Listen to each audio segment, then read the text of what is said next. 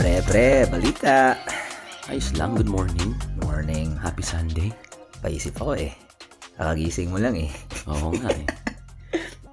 Cheers muna tayo pre sa ano, kape. Ay, bago na to eh. Hindi na ano eh. Kape episode na. Hindi, hindi na liquor eh. Lakas makatito eh, no? Mm. Kape muna tayo. Nakailang beer ka kahapon? Apat lang, bro. Apat lang. Oo. Siguro ako din. Mga apat lima siguro. Tapos puro sparkling water na pagkatakaso ng init kahapon. So, Okay. Sorry. That was, that was, that was good. Oh, yeah. Uh, ano, ano, anong ginawa natin kahapon para sa ano? Oh, it's Memorial Weekend Day. It's Memorial Weekend, so that means we have a three-day weekend. Mm. So, rare yan dito sa States na may, ano na may Holiday. holiday. Hindi katulad sa Pilipinas, di ba? Dami. Kaya dito, pag mga ganitong holiday, talagang sinusulit. And usually, nagsisimula yan on a Saturday and then nagba-barbecue dito. Tama, tama. Usually brisket, sinismoke yung brisket, sausages, tapos budan, and then yung mga napap nakikita nila sa palabas, natin sa palabas. Yan na, talaga. na nasa backyard, nag-yard games, nag-cornhole. Yeah. Tapos kapon naglaro tayo ng spike ball, which is so fun. Yeah. Nawala yung dalawang bola eh. Seryoso, wala talaga. Pumunta sa kapitbahay. Sana Sabi ko, text ko na lang si Andrew, sana mabalik niya. Sana mabalik. Tang, ina. Oo. pero sobrang enjoy. Oh. Oh, hindi na natin tumabalik sa Amazon. hindi na, hindi na sa Amazon. Sig- siguro pwede na tayo bumili ng extra ball. Tang, ina. Hindi, punta tayo sa Zilker. Kunwari tayo na makipaglaro tayo. Tapos takbo. Nakawin natin yung dalawang bola yung bola. nila. Loko. Kamusta ano mo? Nagano, aga mo nagising ah? Oo, yeah. Uh, it's, actually, no. I, I slept at 11. Anong oras ka natulog gabi? Three. Tang, ina kaya pala pagod. Nanood pa ako ng ano eh. Alam mo naman naghahabol ako ng... Oo. So, pinanood ko muna kagabi. Dumating ako mga 10, di ba? 10 p.m. Oo. Pero isipin mo, pre, 10 a.m. pa lang nandun ako sa barbecue. Aga mo dun eh. Isipin mo, sobrang pawis na pawis. Nag-set up kami. Init. Ini, halos 12 hours ako nandun. So, pag uwi, sabi ko, Pagkain. Late. eh, ganun talaga. I mean, I mean, yeah, yeah. Like, like, Dumating ka doon gutom. Tapos sabi ko, pre, kakain na ba? Wala. Hindi kasi, Chong, yung, ma- yung mga brisket na yan, si- sinesmoke nila yan for 12 hours eh. Oo nga eh. So, isipin mo, kung ang party is 4 p.m., 4 a.m. gigising si Andrew. Sa setup niya na yan. Brisket pa lang yon. Paano kung yung sausage? Sausage is about 8, 6 to 8 hours. Akala ko pareha sila kay Tyler na smoke yesterday pa lang nag-smoke na. Ay, hindi, hindi. hindi kasi pag in-smoke mo yesterday, paano mo siya serve ngayon?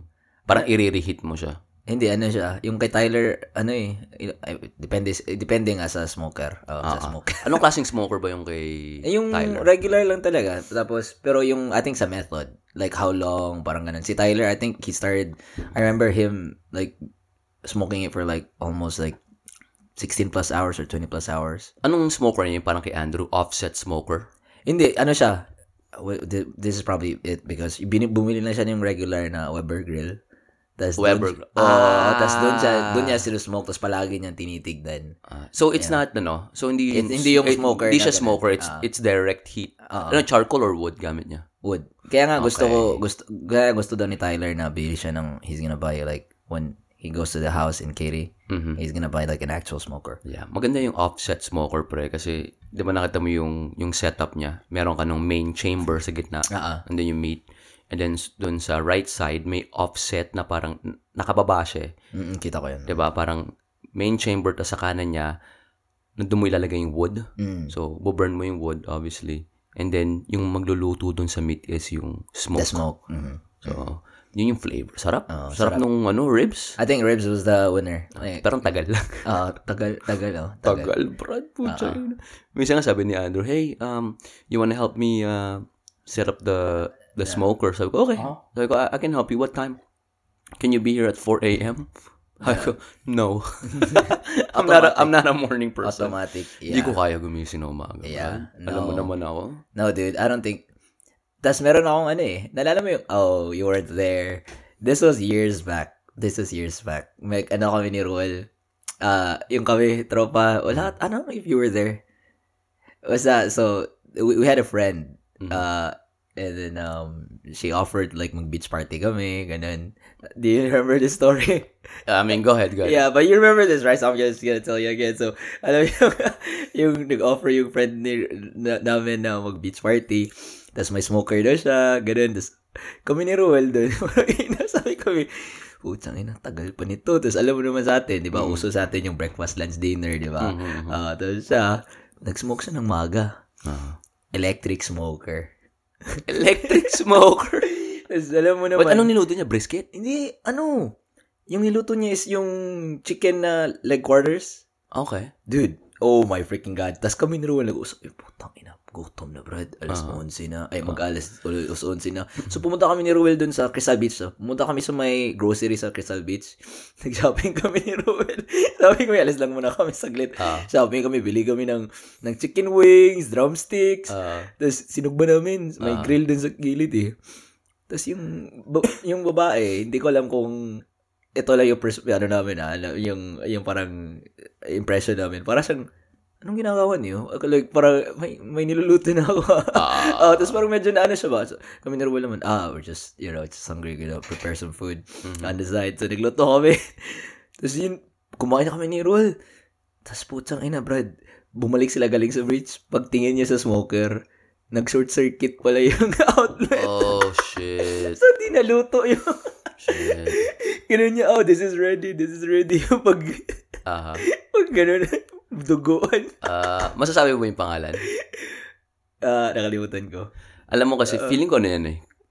Na, napapansin ko yan lately. Feeling ko cultural difference yan. Mm. Ito, pakinggan mo ha. Kasi sa Pilipinas, pag may nag-imbita sa'yo, pre, kain tayo sa bahay. Ah, ah, ah, Or pre, birthday ni ganyan, punta tayo sa bahay. ah, ah. Pagpunta mo sa bahay, nandun na yung pagkain. Pagkain. Di ba? As in, may mahabang table, o may lechon belly na dyan, Ah, may pansit na dyan, ah, ah. may ano na dyan, may lumpia na dyan. Ready to fight ka na, di ba? Hmm. Anong unang sinasabi sa'yo pag pumunta ka sa bahay na may party?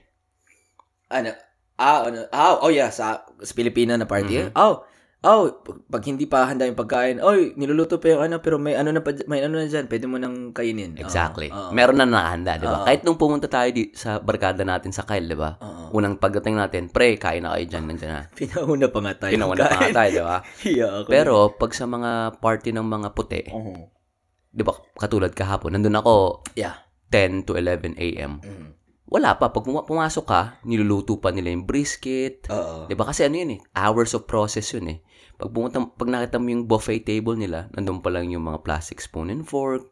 Wala pa. As Wala pa literal, talaga. wala ka pang Yung- pwede kainin. Yung ano, yung, ano tawag yun, yung tray, yung aluminum, wala. Oh, wala pa laman.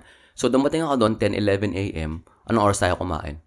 ano, ah, bumalik ako, bumalik ako 2, galing doon kumain ako. Wala. Mga 3 o'clock ata. tayo Mga kumain. Oh. 3, di ba? Oo. Isipin mo yun. Tapos chips pa yun. Oh, chips, Chips pa pa lang yun. Yung meat talaga is around 4.30 to 5 kasi nanonood tayo ng soccer nun eh. Oo. Isipin mo yun. Dumating ka doon ng 10, hindi ka pa kumakain ng breakfast. Oo. So, makipagkwentuhan ka, inom-inom ka na. Siyempre, magugutom ka na pag umiinom ka na. Tapos wala kang kain. Wala Wala kang kang pag... kain. Oh, lasing ka agad. Sa kanila, ganun yung, ganun yung parang, ano yan, uns- it's almost like an unspoken rule na, hey, we're gonna have a barbecue. Pupunta ka dito, hindi pa handa yung pagkain. Ihahanda natin together. Or, hinanda ko na kagabi, mag-iintay tayo hanggang maging okay. Putang ina yan. Di ba? Kaya, yan napansin mo, yung ginawa niyo ni Rowell, ginawa na rin namin dati yan eh. Oo. Kaya pupunta kami sa party, tangin na pare, gutom na kami. Oo. Pero, ang, da- dapat ang gagawin mo, yung, yung, yung etiquette, Oo. in a way, is yung ginawa mo kahapon. Umalis ka, pero hindi mo sinabing kakain ka. Ah, Kasi, ang, ang datingan sa kanila, uy, naghahanda kami ng pag, naghahanda kami. Nagiintay kami, maghintay ka din. ah, kaya nga si Kate, Oo. si Kate tinanong, kasi dumating si Kate, ba, Ah. maaga. Sabi niya, Charles, where are you going? I'm like, Ah. oh, ah, I forgot something. Ah, yeah, yun, yun, yun ang good. Ay, I forgot Ah. something. Yes, pumunta ako dun sa may, sa may Riverside na coffee shop. Oh my God. Sarap. Ano we yung gotta go. We gotta go there. It's really close to uh, Phil's house. Maybe does does Phil fuck with coffee? Yung mga- ay, ay. Pero it's like uh, napunta ko na ata dun yung parang doon kami ni Michelle eh one time. Para siyang coffee shop tapos there's three uh parang ano radio. Mhm. There's like three uh uh what you call this food trucks. Do- Doon yesterday there was pro- it's a memorial event. So there's like seven eight food trucks and the the place was packed. Ano in order mo? Uh it was a Brazilian Brazilian Philly cheesesteak. Brazilian. yeah, Sounds good. Yeah, because uh, what you call this? It's a Brazilian food truck, and then so like they have like a chamagaucha steak, which is twenty bucks. I didn't order that. Chumaga what? Chamagaucha, Spell. cha, cha. Red na lang. Yun na lang. Steak na lang. S-T-E-A-K. Oh, pero yun, like, it's like a Brazilian, whatever, steak. And then, uh, and then, so, get, meron sila ng sobra, tapos ginawa lang cheese steak. Isa sa menu nila, it's like 12 bucks. The fries was good, dude. Seasoned fries. Holy fuck. I took a picture, too. But yeah, um, Pakita nga. It's, uh, it's, it's amazing, dude. Um, Ano in order mo?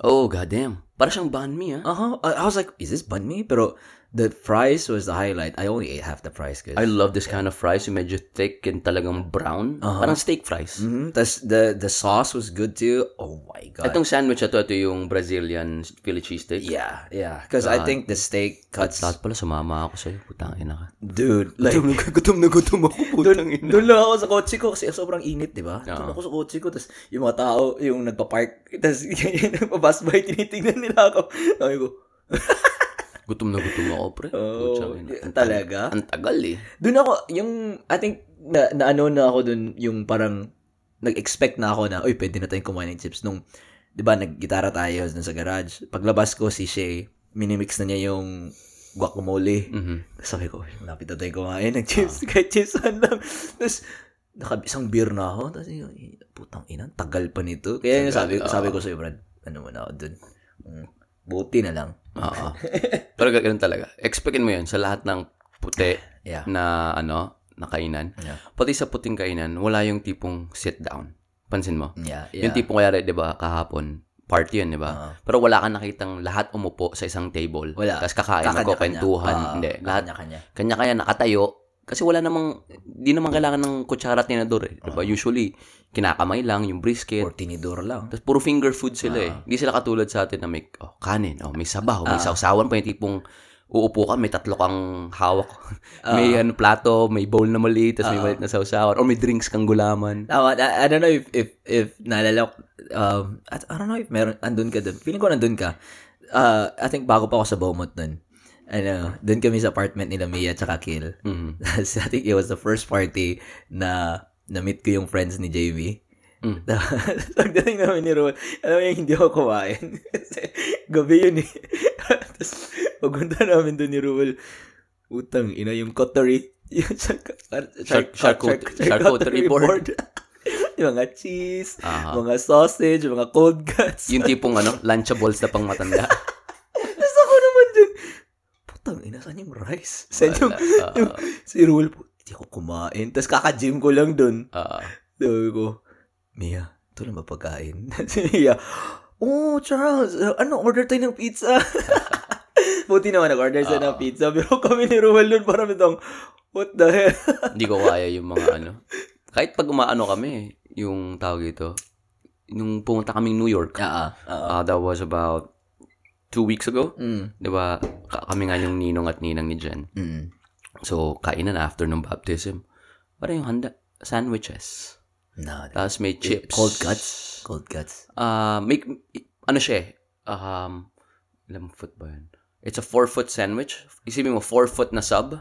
No, four foot na sub. Isa lang, isa. Isang mahaba. Ah, ah. Pero, every foot, Iba-iba. Ah. Yung una ata is, as I remember it, was a buffalo chicken Mm. sandwich. Tapos yung su- sunod is like a salami with pastrami.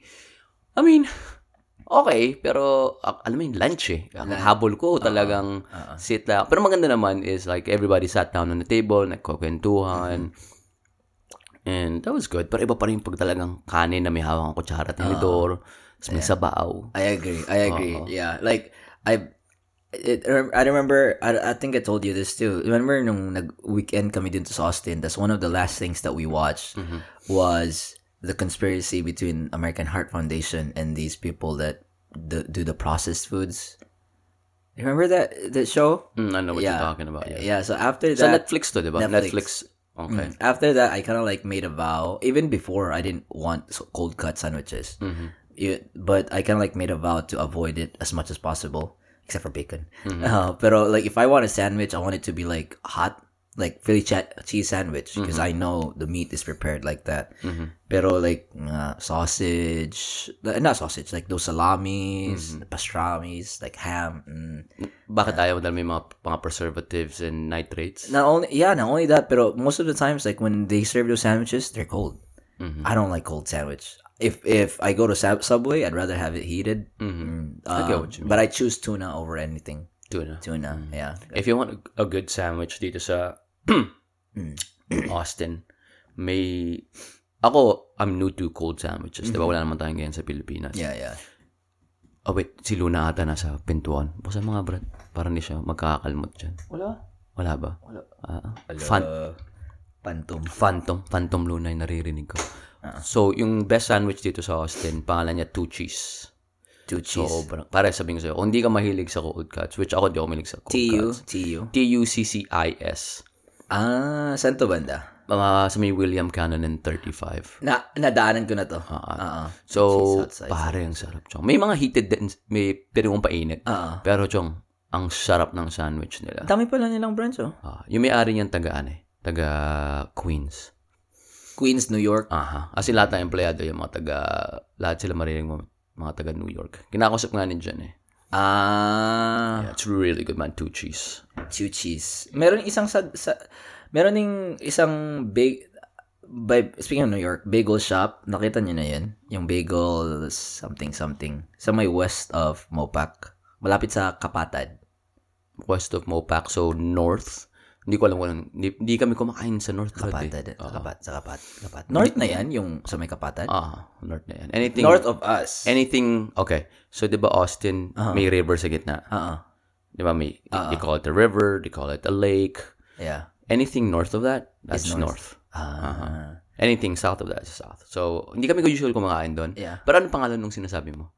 Something something big. Something, something bagel. Totoo lang, pre. Yung, di ba, yung una ko na-meet si Jen, palagi niyang, palagi niyang hinahanap yung bagel. bagel. Uh, Which is, parang ako, parang, ano ba, nang, ano ba yung bagel na yan, di ba? uh, Puchang ina, nung pumunta kami sa New York ni Jen nung lately, puchang ina, every corner, pare, every deli, uh, may bagel. Oh, tapos yung, yung mga, alam mo yung tawag natin sa mga convenience store sa Pilipinas, mga 7-Eleven, mga mini stop, yung mga nasa kanto lang. Ang tawag nila dito sa sa New York is bodegas. Bodegas, in bodega. Pag convenience store. Aha. And then yung convenience store nila doon, mga usually locally owned. Hindi siya yung parang lahat 7-Eleven pangalan. So, pasok ka, may, parang sa 7-Eleven, may mga mali, may konting grocery, tapos may mga, may, usually may coffee station, and then merong bag, always may bagel station. bagel. Pare, sarap ng bagels ng putang ina. De, de- alam mo yung hindi ko yun, ano, hindi ko na-appreciate first pagpunta ko sa US. Kasi may expectation ka na, this, the texture is gonna be like soft like donuts. Kasi nga, it's shaped like a donut, it's bigger. Sa gagat ko, tigas ng puta. Medyo matigas. ah. may give, ay, may give, pero ano talaga. makapal eh. May give, pero makapal. Yung, I think, yeah, the outer layer of it. Ah. Kasi ano nga sabi mo, it, they bake it? They, what do you, how did you do it? They, they bake it? Or They, they, they bake it. they yeah. bake it, yeah, supposed to frying it. Mhm. Yeah. So, isipin mo yung, yung, ano, yung bagel is like a, isipin mo big donut. And then they cut it in half. and then, yung sinasandwiches nila, naglalagay sila ng cream. or sometimes naglalagay sila ng, um, ang tawag ito, ng tuna. Mm. Is it, uh, no, no, no, not tuna, but salmon. And then naglalagay sila ng cream. Yung cream nila, The smoked salmon. the smoked salmon. So, tawag nila doon Lux, L-U-X. It's called Lux. Yeah. And then, yung cream yung masasarap, pare. Kasi Yung cream nila. Ang dami nilang cream, chong. May honey, may almond. Ang sarap. Oh my God. Right, kaya tumawa ako kasi Bakit? nalala mo yung sinend ko na I don't know if it was you or sa group chat natin yung, yung TikTok na POV na pumasok ka sa likod ng donut shop. yung, yung lalaki yung ganun niya parang butasan yung donut. Ah, puta, ina. Kadiri ang Tapos ina. nag-eye contact sila. Doon pala galing yung cream.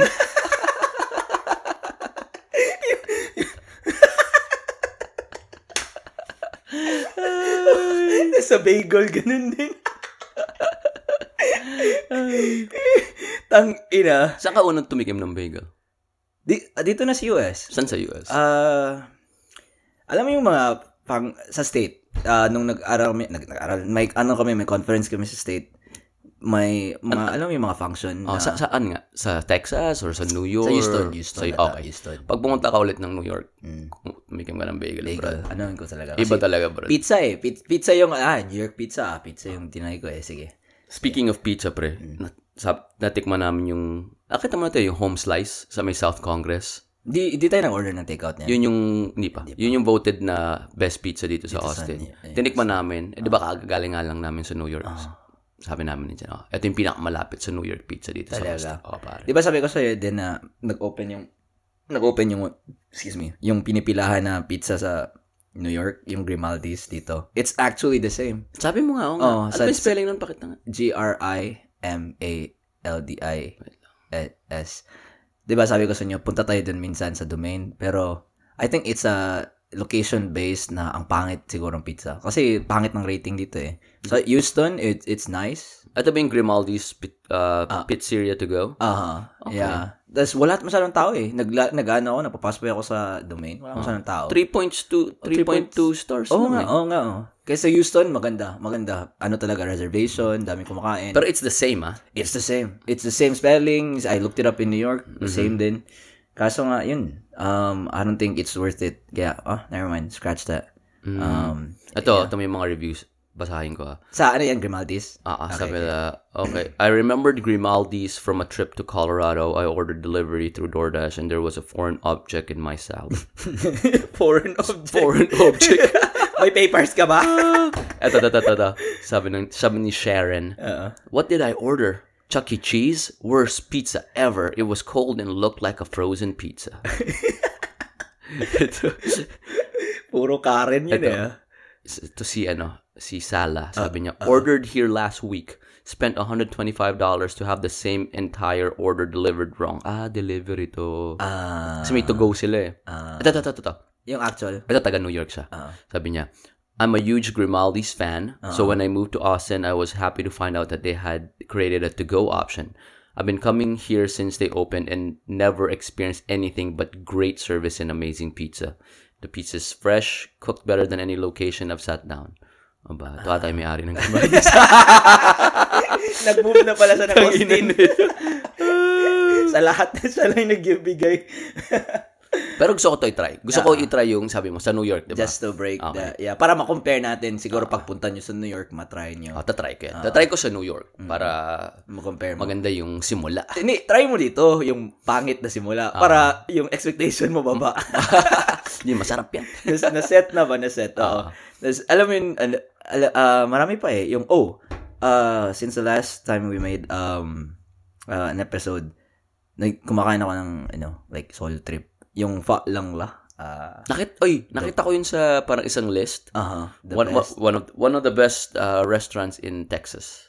Top, na, nasa top 100. in Texas. Yeah. Brad, kung pumunta ka siguro, Brad, yung whole restaurant ng kakainan lang, it's like my my room and this one and yung bath bathroom. Ganun lang. Hanggang sa uh, laundry room. Ang sobrang liit. okay. Kaya, kaya ano, it was like so intimate. Pero ang bilis nila. And then they give you, I don't know if they charge me for the water, pero bottled water. Hindi yung water na nasa cup na minsan nang didiri ka inumin tas walang straw. Ganon, bottled water bigay lahat. Ano Wala- pang, anong, how do you spell again?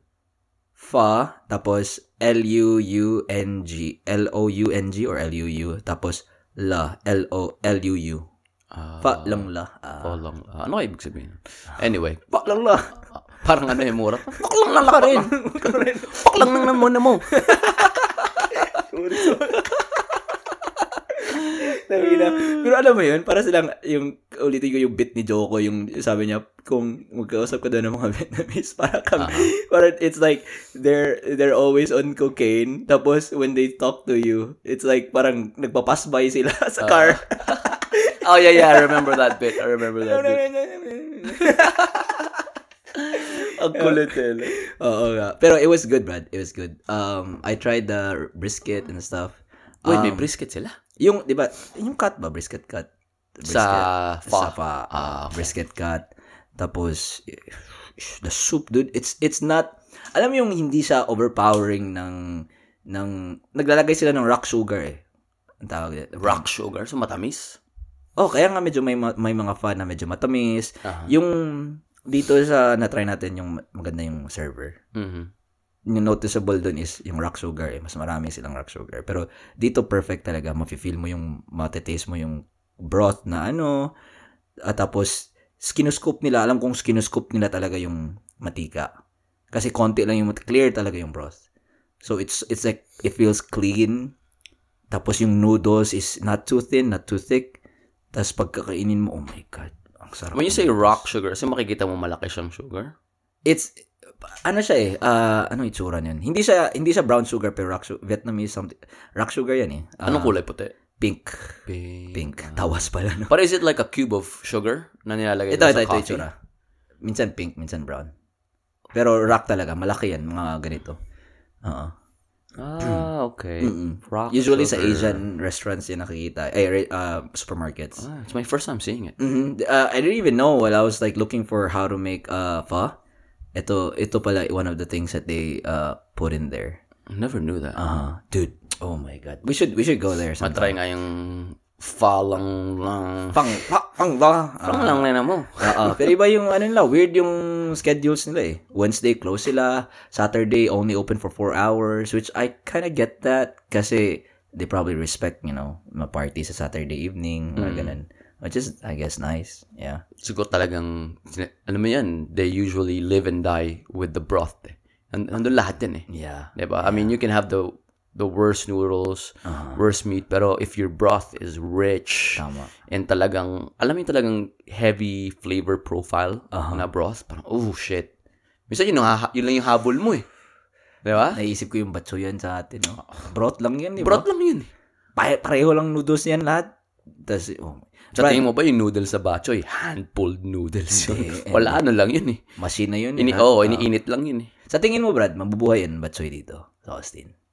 Batsoy yan. Like, yan lang talaga. Yan lang talaga i-serve natin. Oh, siopaw sa gilid. Bachoy and siopaw. Feeling ko, oo. mm. Tapos pag market lang natin. Aha. ah, Mhm. oh, shit, imagine mo, no? Putsang. Tapos bukas ka lang, ano, gabi lang.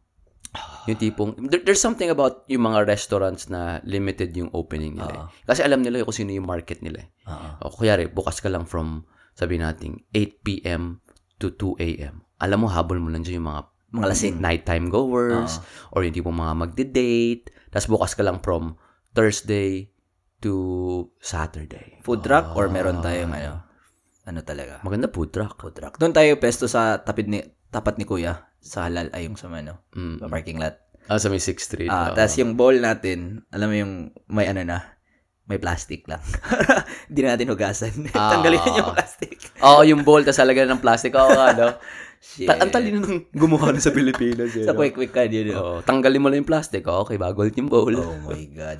Na, may panood akong video, brad eh. Ano, um, pinapanood namin to ni Ruel, yung best ever food review show. Yung puting food vlogger. Nakita mo nata to. Uh, si, si Sunny. Yan ba yung nagkatagalog? Hindi. Ano siya, Vietnamese based siya, pero from Minnesota. White trash na. Pinaminamention niya sa sarili niya, I'm white trash. Ah. Tapos pumunta lang siya ng abroad, just sa kanal siya namulat culturally, right? And then, he always says, uh, ito yung mga uso sa food vloggers eh, like $100 challenge, street food challenge. Pupunta sila ng different country. So, he recently went to Manila, tapos din sa may Quiapo, Mhm. Nag-street food sa $100 challenge siya.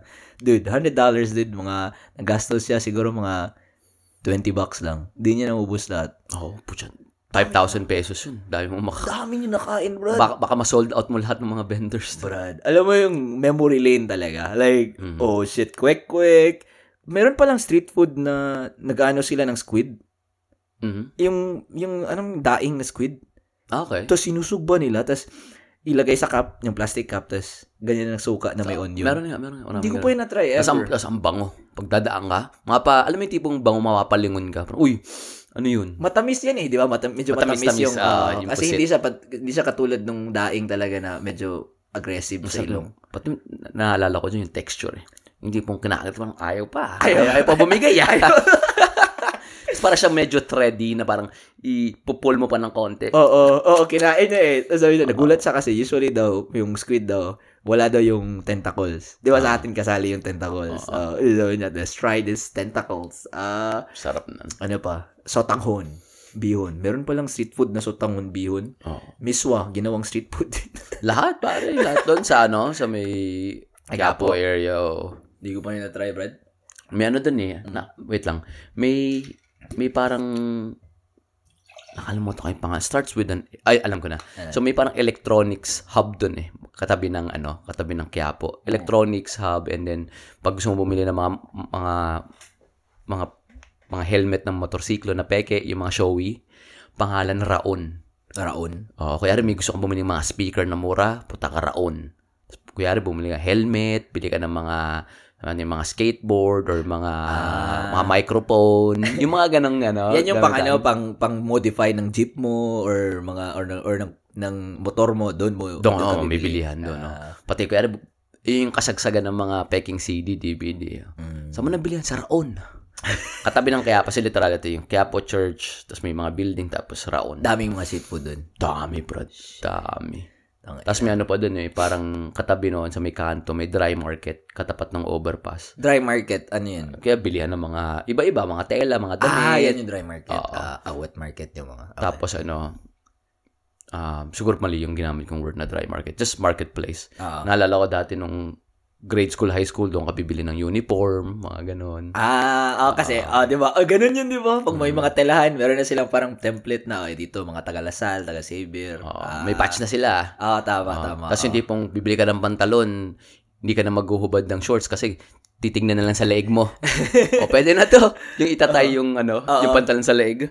Okay, sakto. Totoo yan talaga, Oo, bro. ang Totoo galing talaga. yan? Sci- uh, I don't know if scientific, pero nakita ko isang YouTuber, ginawa niya, putisa na fashion, ano, Aha. ginano niya. Like, if you don't want have time to, ano, ano mo lang sa liig mo. Totoo yun, Brad. Yun yung ano eh, yung tinatawag nila anthropometric measurements. Anthropo, ano ulit? Uh, polonglak. Polonglak. ano, uh, so hindi siya hindi siya exact science, pero one example is yung sa neck nga, 'di ba? Ah. So pag inano mo yung pantalon, usually sakto yan sa waist mo. Ah. Isa pa is yung forearm mo. Titi. Yung forearm mo kasing haba ng titi. Joke. Yan yung sasabihin ko sana eh. And then, titi. yung, for, yung forearm mo kasing haba ng paa mo. Ah, Kaya may sapatos, iganon mo. Sakto siya usually. From the crease of your elbow up to the base of your hand. Yan, haba yung paa mo. seryoso? Hmm, try mo. Itaas mo yung ano, taas mo yung paa mo, lagay mo ganun. Yeah. It's not an exact science, pero it's super close. Close enough. Super close, yeah. You're right though, right? Yep. Tama no, tama, tama. Ah, And then, pag gumanito ka, yung, ano mo yung wingspan mo. So, your height is from your middle, f- so isipin mo, alam yung ginagawa nila, yung mga posing sa mga basketball players Yung na, sila. yung naka-wide yung arms, yung parang may yayakapin ka malaking puno. Oo. Pero imbis na naka-curl yung arms mo is naka-extend, as in naka-diretso. Oo. Yung height mo is from your middle finger to the right to the middle finger to the left.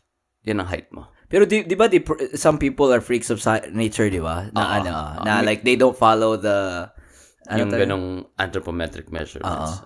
Si Yanis, si KD, yeah, I know. Um, Putsang late ko pala. Ah, hindi, totoo lang. Kung isip mo, 5'5 ka, Mm-mm. pag tinignan mo kung nasan ka sa lapag, alit, alit lang natin. Ang liit lang, oh, tama. Then dyan ko na-notice eh, yung mga babae na sasabihin nila, oh, I'm 5'6", tas nakatakong lang kahit isang inch lang. Ang sobrang tangkad na nila. Putang ina. Pag, pag nakita mo sila, kaya ka-date mo sila, tapos nakatakong, hey, can I check your wingspan? Tangin mo, 4'11 ka lang eh. ganun yan eh, ganun yan eh. Or ganun sila, can I check your wingspan? Ah, sabay hug. Ah! Uy, hi. ganun lang, ganun Oo. lang. Oy. Oh, Brad, so, um, ano tawag dito?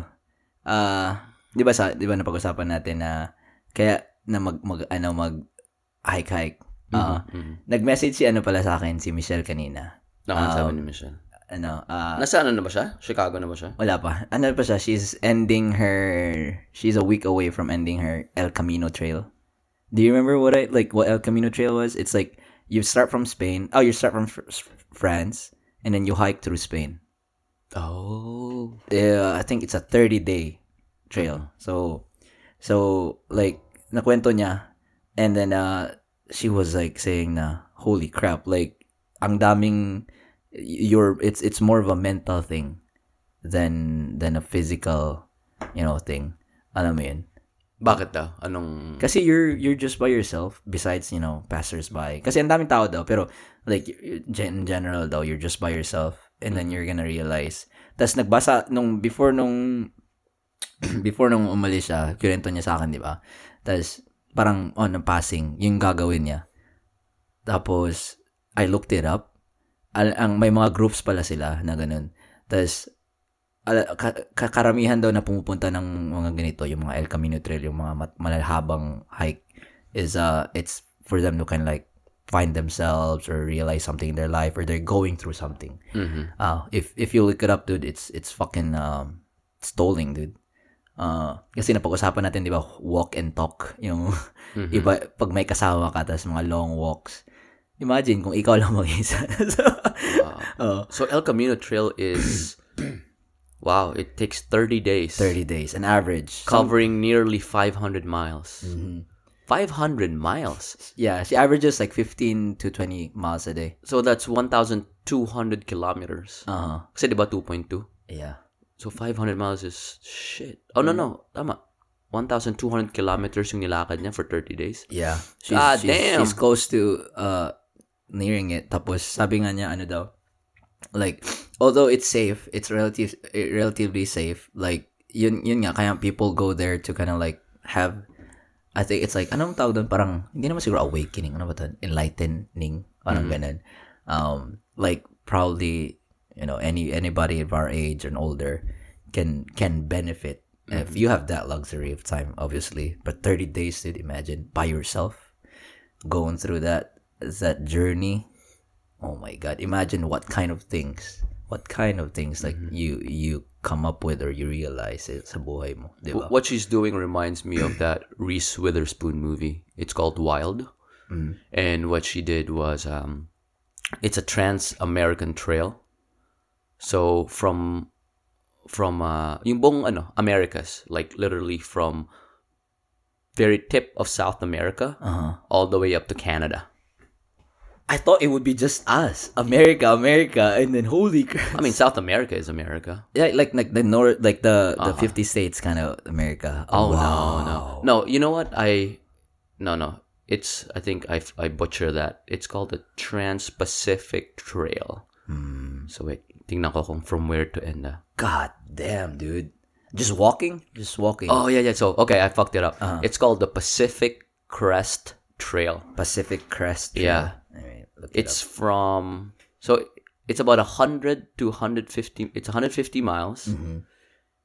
It starts at California by the border of Mexico.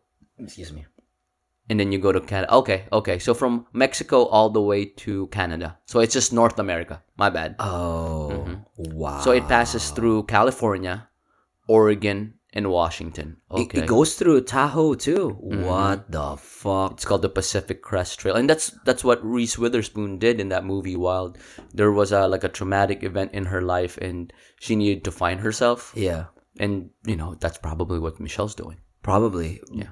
Dude. Uh, you remember um the guy? What's his name? I took a pill in Ibiza. hmm Avicii, No, my uh, Mike. Mike, Pa- Posner. Mike Posner. Yeah, Uh-huh. he, you know he his his dad died recently or last couple, uh, a couple years ago. Mm-hmm. You know what he did? He he hiked from the coast of California to whichever coast, like en- ending the east coast. Ah, okay, Atlantic yeah coast. yeah Ah. he he hi- he hiked all the way uh, end to end because God it's it's for his dad. And a lot of people joined him in his journey. And he actually like um he had although he had a team because obviously you know he's he has to be like safe.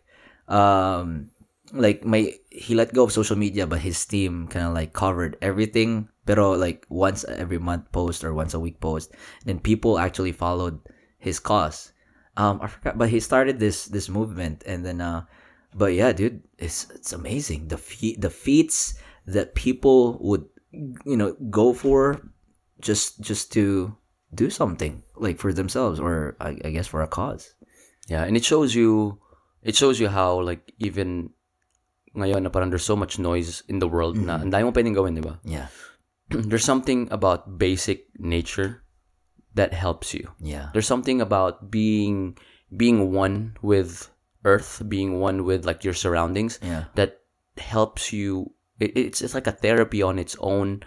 Wherein like you know, as you said, yung kay Mike Posner, something traumatic, yung some movie in the wild. There's something about like going back literally to your bare roots of like you being one with nature. Yeah.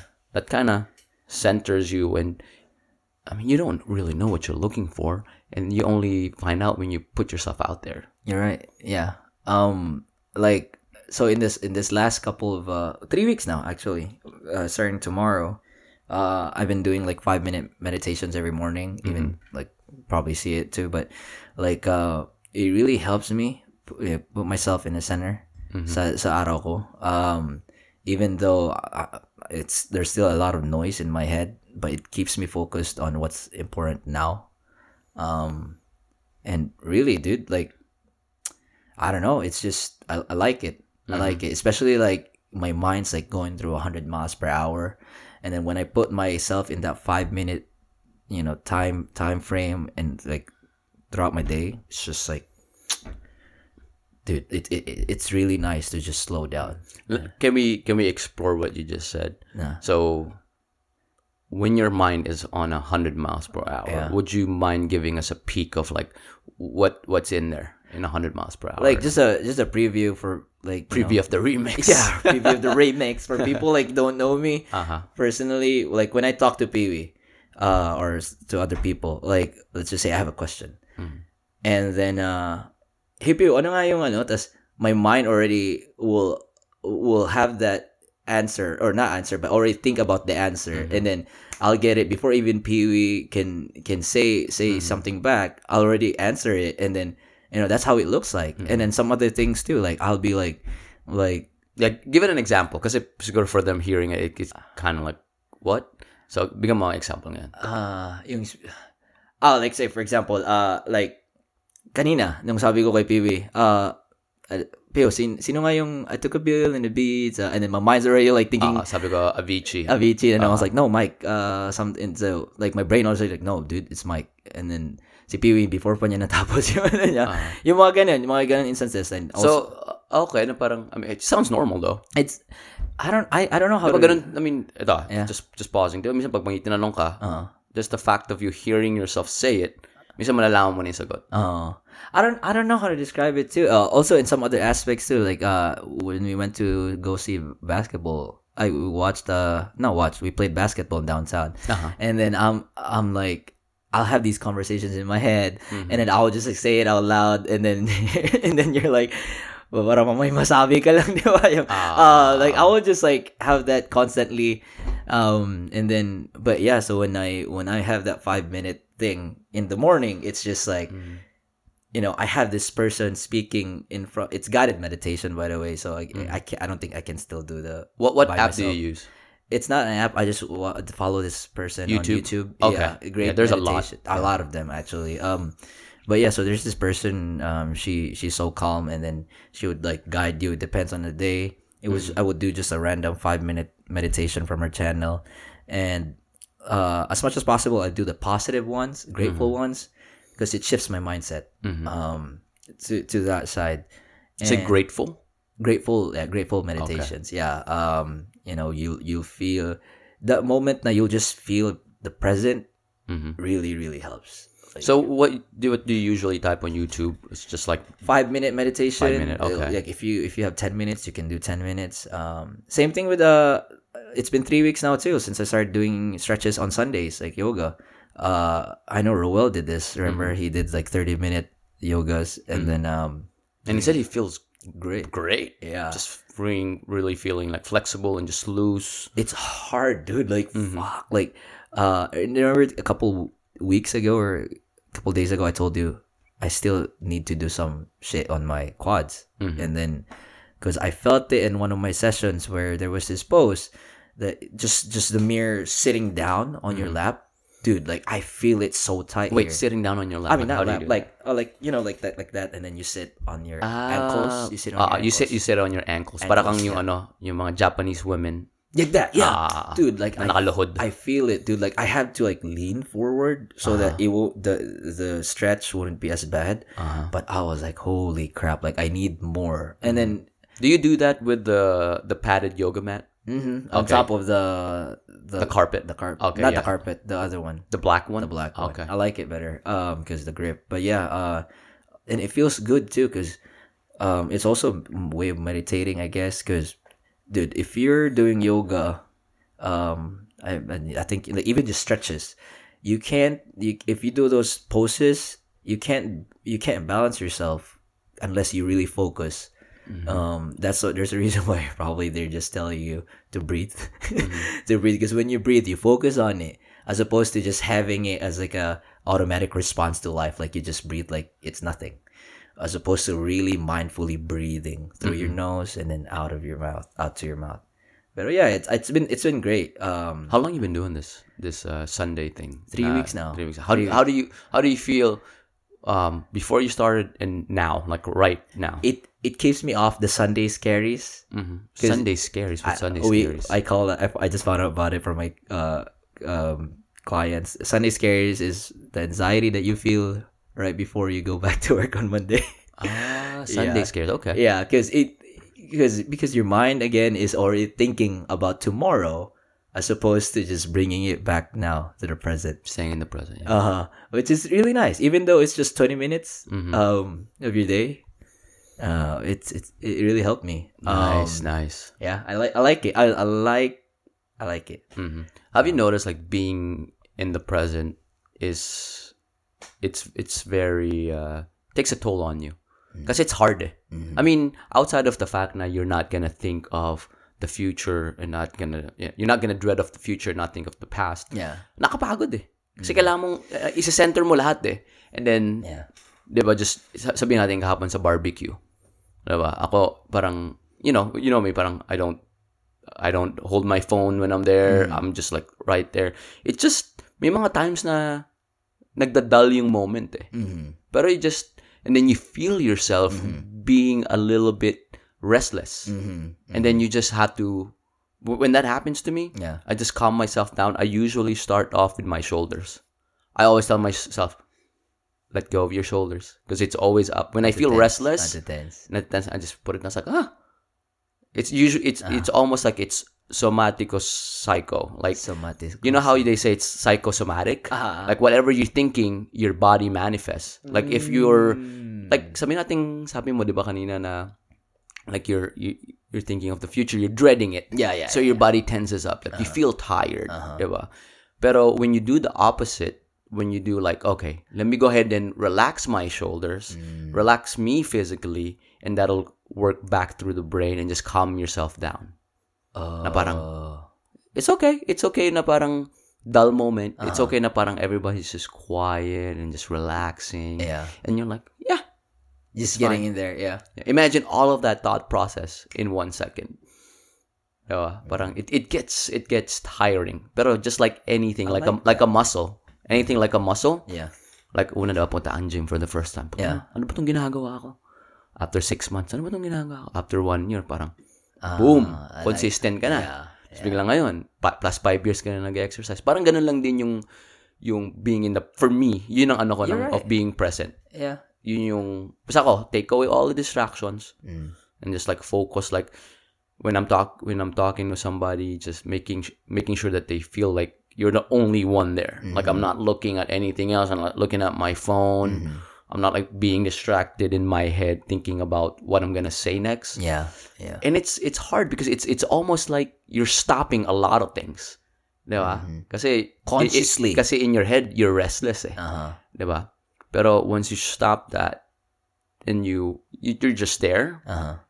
it gets tiring, man. It- na it parang does. it takes your toll na parang, whew, It di does. ako sanay dito ha, pero it's good because you feel good and then you remember things. That's that's when you know you're at the present when you like we you remember con like deep conversations Mm-hmm, and then after six months like me and Paul we were talking yesterday diba? Yeah. and then we were just slamming it we were just talking for about like half an hour and we were Mm-hmm. This is Paul Concepcion. no this is kahapon si Paul yung ano yung VP ng mining Oh, company uh, the the one with the redhead. No Oh, No. Paul. Paul yung katabi ko, yung nasa lo- nasa garahe tayo. Oh, that was Paul. That was Paul. Okay, yeah, okay, okay. yeah. Siya yung sounds like a New Yorker pero taga Woodlands siya. Ah, okay, Texas. Okay, okay, okay. Yeah, we were, you know, we because last time we saw each other were was when we were in New York. When me Mm. and Paul talk, we talk about like deep stuff, Mm-hmm. like really deep stuff, like family, like really how you're doing. And here's the funny part: Yeah. the first time I met Paul Yeah. was um sa South Padre Island back in 20 SPI. SPI 2018. Uh-huh. So si Paul, kabarkada niya sila Shay at si Nate. Si Nate yung ex ni Jen. 'Di ba sumali nga ako sa barkada nila Jen Yeah, and then si Nate umalis. Uh-huh. So the first time I met Paul was actually my first time meeting yung buong barkada ni Jen. Oh. So, bo, nakimit ko yung buong barkada ni Jen for the first time sa outing. Pumunta kami sa South Padre Island. Mm. And then si Paul, he's not from Austin, di ba? Taga Houston siya. So, he drove separately. And we met there. And then, first time, literally first time, we sat in a, in a pool. Mm. And we were just like, alam mo pag minamit kang tao na parang you feel like you can just trust this person. Yeah. And it this person makes you feel like calm and peaceful. Uh yeah, I feel hurt. Yeah. We were talking about like family kagad, talking about for some reason like my grandparents and we're talking about his brother, yung twin brother niya. And every time we talk, man, after that, it's just good conversation. And Yeah. then, yung nga sabi ko, huling nakita kami was New York. We were talking about yung papakasal nga kami ni Jen. Oo. And then, di ba, pinag- pinag-uusapan nga namin na ano yung mga plano niya. Mm-hmm. It's just, it's just good because I remember things Mm. and then he remembers things. Yeah. And it's yeah. almost like there's a social contract saying, hey man, whenever I'm talking to you, I'm It's- talking It's to you. like this. Yeah. Or whenever you're talking, I'm listening. And whenever I'm talking, you're listening. Ang ganda lang na gano'n na parang we don't see each other every day. Mm. Every now and then, di ba? Every two, three months. But once you talk, it's as if we just talked yesterday and you just remember it. It's it's a good feeling. That's a. That's a great feeling. Oh, yeah, man. That's a great feeling. And and once you listen to, uh, once you listen, even though the other party's not listening, if you bring up something that they said six months ago or a week ago, like, hey man, I, I remembered you said that you were gonna start that Feels business um couple months ago. How's it going? They you feel good like what what the fuck? Uh-huh. Mo yun? Or Uh-huh. minsan you you just you just text a friend like, Uh-huh. hey, I just thought of you. Did you win in that soccer game that you told me about a month ago? hmm That somebody, uh, a client told me about. Uh, it's called. It's like a, uh, what do they call that? Uh, mental mental embrace or mental hug. Because it feels good that somebody actually, even if they're you, they're not they're not holding a, a a big part of your life or they're not part of your life, you know, um, they remembered these subtle things and I started I started uh noticing that, which is nice. Um, about myself that when since since you kind of like told me that oh you do this the silent thing, uh you put your phone on do not disturb, and I started doing that. I started to remember more things, which is I really do appreciate it. Oh Yeah, yeah it's it's probably one of those things that I should and would would probably want to carry moving forward. and and you can tell like if um if you're talking to somebody, you can really tell if this person is in like into the conversation Yeah. or really is genuinely interested in you. Yeah. Tignan mo lang yung body language eh. Yeah, Tignan mo lang kung alam mo tingin ng tingin sa ano, tignan mo kung tingin ng tingin sa phone. In a way, parang you can tell na parang, ah, okay, this conversation uh, going well, let me Mm. Go ahead and just, you know, exactly. shut it down or move on. It's it's really imperative na makikita mo na the best thing that you can really give another person is time. It's time. It's it's time. No matter what your love language is. No, yeah, we're talking about love language, but not necessarily that kind of love language. But yeah, even if you're like, oh, I appreciate gifts, I appreciate kind words or touch, but time is different. Um, going back to like the book that I, I you know, that you t- gave me, it's uh, I just the Essentialism book. I just finished it, and I think one of the last chapters that they talked about is is time, like the the time you put in towards some uh, someone or you know some uh, some person. Uh, the author gave an example about this person that wanted to ask advice from him, right? And this is the most. I think pretty much all of us are guilty of this. This is the most realistic uh, example that he he gave about giving quality time to somebody. So somebody came came up to him to ask for help, uh, and then you know like he was gearing up. He was excited because this person is asking for help, and him being a consultant, you know, that's his pride, right? To help somebody. And then five minutes into the conversation, somebody texted him. I bet it was kind of like something important or some or somebody texted him and then called him right then and there. And then when when that person was like, "Hold up, give me uh like just a sec," and then he shifted, you know, the person asking for help shifted his body language, and then although he excused himself, he called, he, answered the call, and then as if he just switched rails, you know, like it's as if he never asked for help from the beginning. And then he, you know, he went on. Five minutes have passed. Ten minutes have passed. He still didn't, you know, end the call. And then so the author just was like, okay, I know where I'm at. Now let me just go back to what I was doing You wasted my time. you wasted my time right and then so so the other person when he ended his call he went back to the guy and then you know what he said he set his boundaries you know what 10 20 minutes ago i had my mind put into the present that i was going to help you with this thing but now i'm already shifted and moved on Mhm. it may seem insulting, but not really. Uh, me, I mean, if you said something like that to to the person that got the call, you know, it may seem insulting, but really he just set his boundaries. That is that is one of the things that you, we probably do most of the time, if not a lot, in our lives.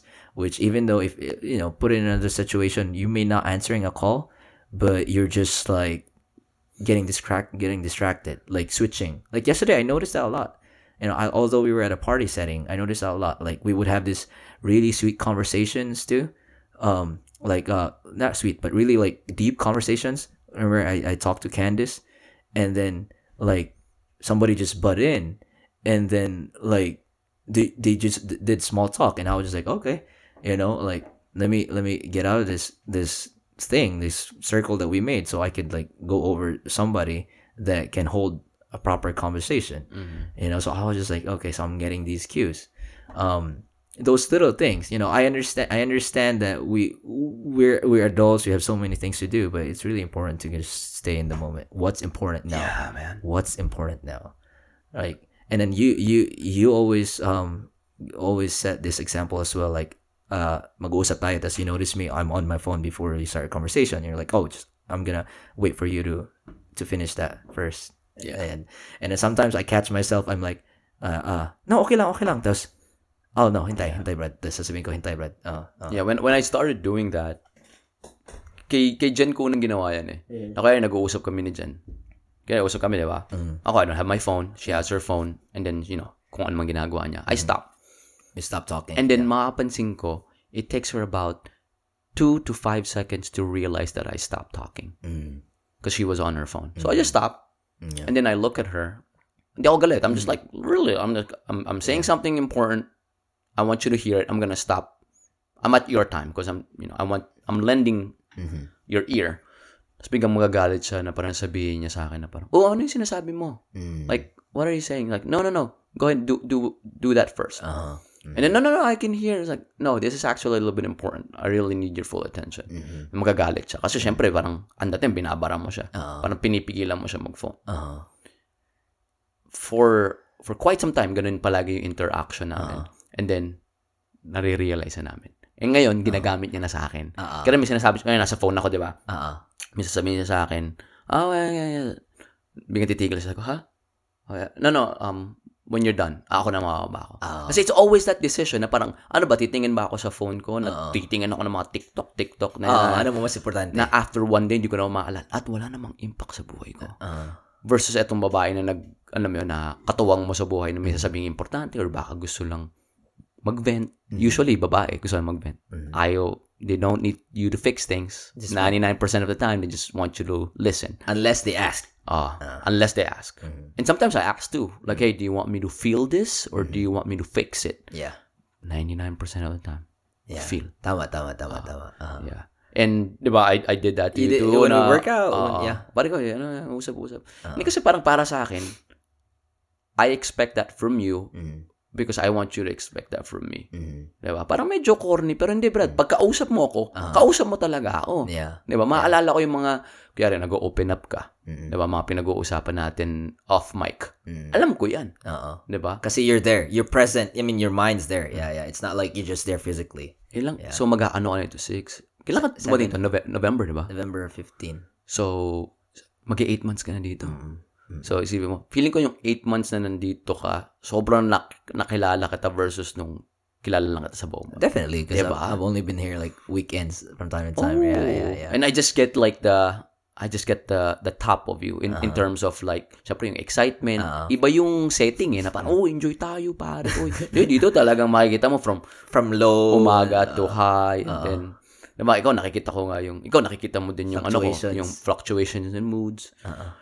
And to, honestly man, I like I like how we do things, 'di ba? Na sabi ko sa'yo, pre, pag umaga, talagang Alam mo kanina yung text ka, Aha. goods ka na, pre. Ako sa isip ko, goods ka din? Hindi pa, hindi pa. Anong oras ka nagising talaga? Nung tinext kita. Yun talaga, yun. Aha. Ah, Pero alam mo, di pa ako goods nun. Oo, Kasi kasi, alam tagal, mo- tagal ka nag-reply eh. Actually, eto ah, nagising ako mga bandang 10. Oo. Ngayon pa lang ako umuokay. Ah. Kasi literal, ngayon pa lang. When, when I say ngayon pa lang ako umuokay, kasi alam mo yung pagkagising mo medyo blank yung utak mo. And then papasok lahat yung mga thoughts. so ako, sabihin ko lang sa, just to be kind of open, yung thoughts ko kaya pagkagising ko na parang, okay, parang, hindi ako nag-workout kasi late ako nagising. Shit, hindi ako nag-workout. Tapos biglang, uy, shit, may magsiswimming pala kami. Kasi 'di ba? Ah. 'di ba? Ang plano ngayon swimming, 'di ba? Oo. And then biglang inopen up mo nga na, oh, kakain, kakain kay mami na Cody na parang, oh, gusto ko rin sa mama dun. Tapos biglang, mama, yung 4 p.m. may, may frisbee ako. Tapos hindi pa ako nagsisimba. Parang yung mga puro ganun na parang, wait, bro, like, kagising mo lang, relax. We, we don't need to think about that. I'll just do the podcast first and see how you feel. Yeah. Diba? Sobrang dali ng solution, pero pag umaaga, sobrang ang daming, ang daming clutter na parang, wait, relax ka, kagising ko lang. And then, as ngayon lang, medyo, parang, ah, Medyo ano ka na. kalmante. Oo. Ah. Damn. D- d- dude, I can't, I can't imagine. So, so, put you back to sa, sa isip ko when I wake up. Boom. Ano na, set na. Like, you're gonna do, di ba sabi mo, so I'm this type, type of person, di ba sabi mo, what are you? Are you planning, are you a type of planner person? Like, alam, I, I know you have some set of plans, right, for the day. Mhm. Pero ako, like, I think mas rigid ako when it comes to plans. Mm, at- yeah, we Yeah. talked about Mas rigid ako when it comes to plans. Like today, I already set myself na, although I don't set my alarm, you you have to meditate. Mm-hmm. Uh, probably, I'm just gonna give like 80%. If it doesn't happen, good. But you have to 90% stretch. Mm-hmm. And then, and then like, okay, I already have the podcast set. Um, I'm not gonna do anything besides that. And after that, we're gonna go to the food fest. Mm-hmm. And then that's it. You're done for the day. Alam, yun, yun, yung, yun yung parang nasa mindset ko na agad eh. Hindi na parang, like, boom. Pag wake up ko, hindi na like, oh, ito, ito. Akin, oh, you already had this plan. You good. Go, go hit the ground running. Yan yung, yun akin kasi, I can switch, right? Kahit 4 hours lang ako sleep. Boom, gising agad. Light sleeper, pag may mag, ano, si Luna, mag-meow lang konti or mag, may kukunin ka lang dito, tas, or mag-walk ka lang, ma, ma alam, alam ko ng, ano, agad eh, gising agad eh. Parang, huwag ka mahal kung may sunog sa bahay, gising ako agad. gising agad. Ano, off ko na ba yung alarm? Hindi na kailangan ng alarm. Nandito si Charles. pag, pag alarm, saan na si, Cody, si Odie? saan na si Odie? Kakagitin ako agad. oh, putay na. Brad, pwede natin pause saglit para ihi muna ako. Oo, sige lang bro. Oo. Wala ko ng Yun. tagal ng intermission na yun. Tumae. Umihi. Nag, ano, bathroom cleaning lessons. Nagpicture. Uy. Uy, adhesive pala to, putang ina. Oo, mali. Ah, good song. Good song. Ah, lagyan natin sa ano. Uy, puchang ina. Yung dalawa dumikit sa kamay mo. Dikit natin sa ano, sa speaker. Ah. Sa speaker ng Ah, wala na. Wala na tong katapusan. Oo, oh, yan, okay na. Okay, isa. Hindi, wag mo dikit. wag mo ako. Wait lang. Wag mong galawin yung kamay mo. Okay, okay, okay. okay. Yun. Putang ina. Matsaya mo lang dyan. yan. Oh, Ah, okay. Ah, Tapos, Okay yan pre, lagay natin sa ano, dun sa earpiece ng iPhone mo, pati sa speaker sa ilalim. Para hindi mag-collect ng dust. tama, tama. Dami ng ano dito eh. Ano, libag. Ah, ganun yung problema ko sa iPhone 7 ko nun eh. As in talagang Nag-build up na talaga. build up to the point na pag nagsispeaker ako, ang hina. Seryoso? Tapos pagkausap effects? ako ni Jen, Oo. kausap niya ako, hindi niya ako masyado marinig. Ganun ako wala ba din ako masyado marinig. Oo, kasi talagang build, as in, halos, halos limang taon na, Tang ina, no? na kulangot na siguro. Isip ko rin eh. Pero, yeah. Uh, you, you, I'm pretty sure you too, uh, do, you do this because obviously iPhone 7 pa nga eh. We, we take part, like, really good care of our, you know, our gadgets. Um, pero nakikita minsan, tinatapon ko lang na sa, sa pa eh. Pero, I mean, yun, because I know. Parang I know. bago, parang bago. Anything na bago. parang sapatos na. Uy, baka magka-crease. Uy, ayoko tumapak sa grass. Baka magka-grass stains. Pero pag nakaapak na lang tayo, ah, goods. Goods na. Goods na. Pero alam mo yung ang isa sa pinakaayaw ko na tradisyon sa atin is, yung, uy, bagong sapatos, virgin na natin. Oo nga, no? Put, ala, putsa, brad. Binyagan natin Binyagan. to. Ayaw, ayaw ko talaga ng ganyan. Alam mo yung nagiget, nagigets ko, but I don't know where that comes from. You know, like, anong root niyan? Nasa, nasa imperno sana yun. Le, pero yeah, yeah.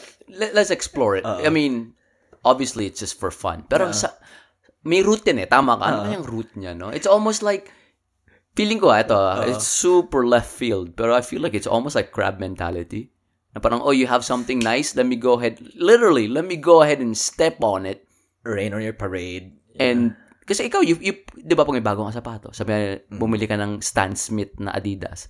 Siyempre, all white yan. Ah, Siyempre, ikaw, gusto mong alagaan. Pag yung mga tropa mo, tatapakan. Yeah, it's fun. Nakakatawa, di ba? Ang dami nating memories. Pero isipin mo, saan nag-ugat yan? Oo nga.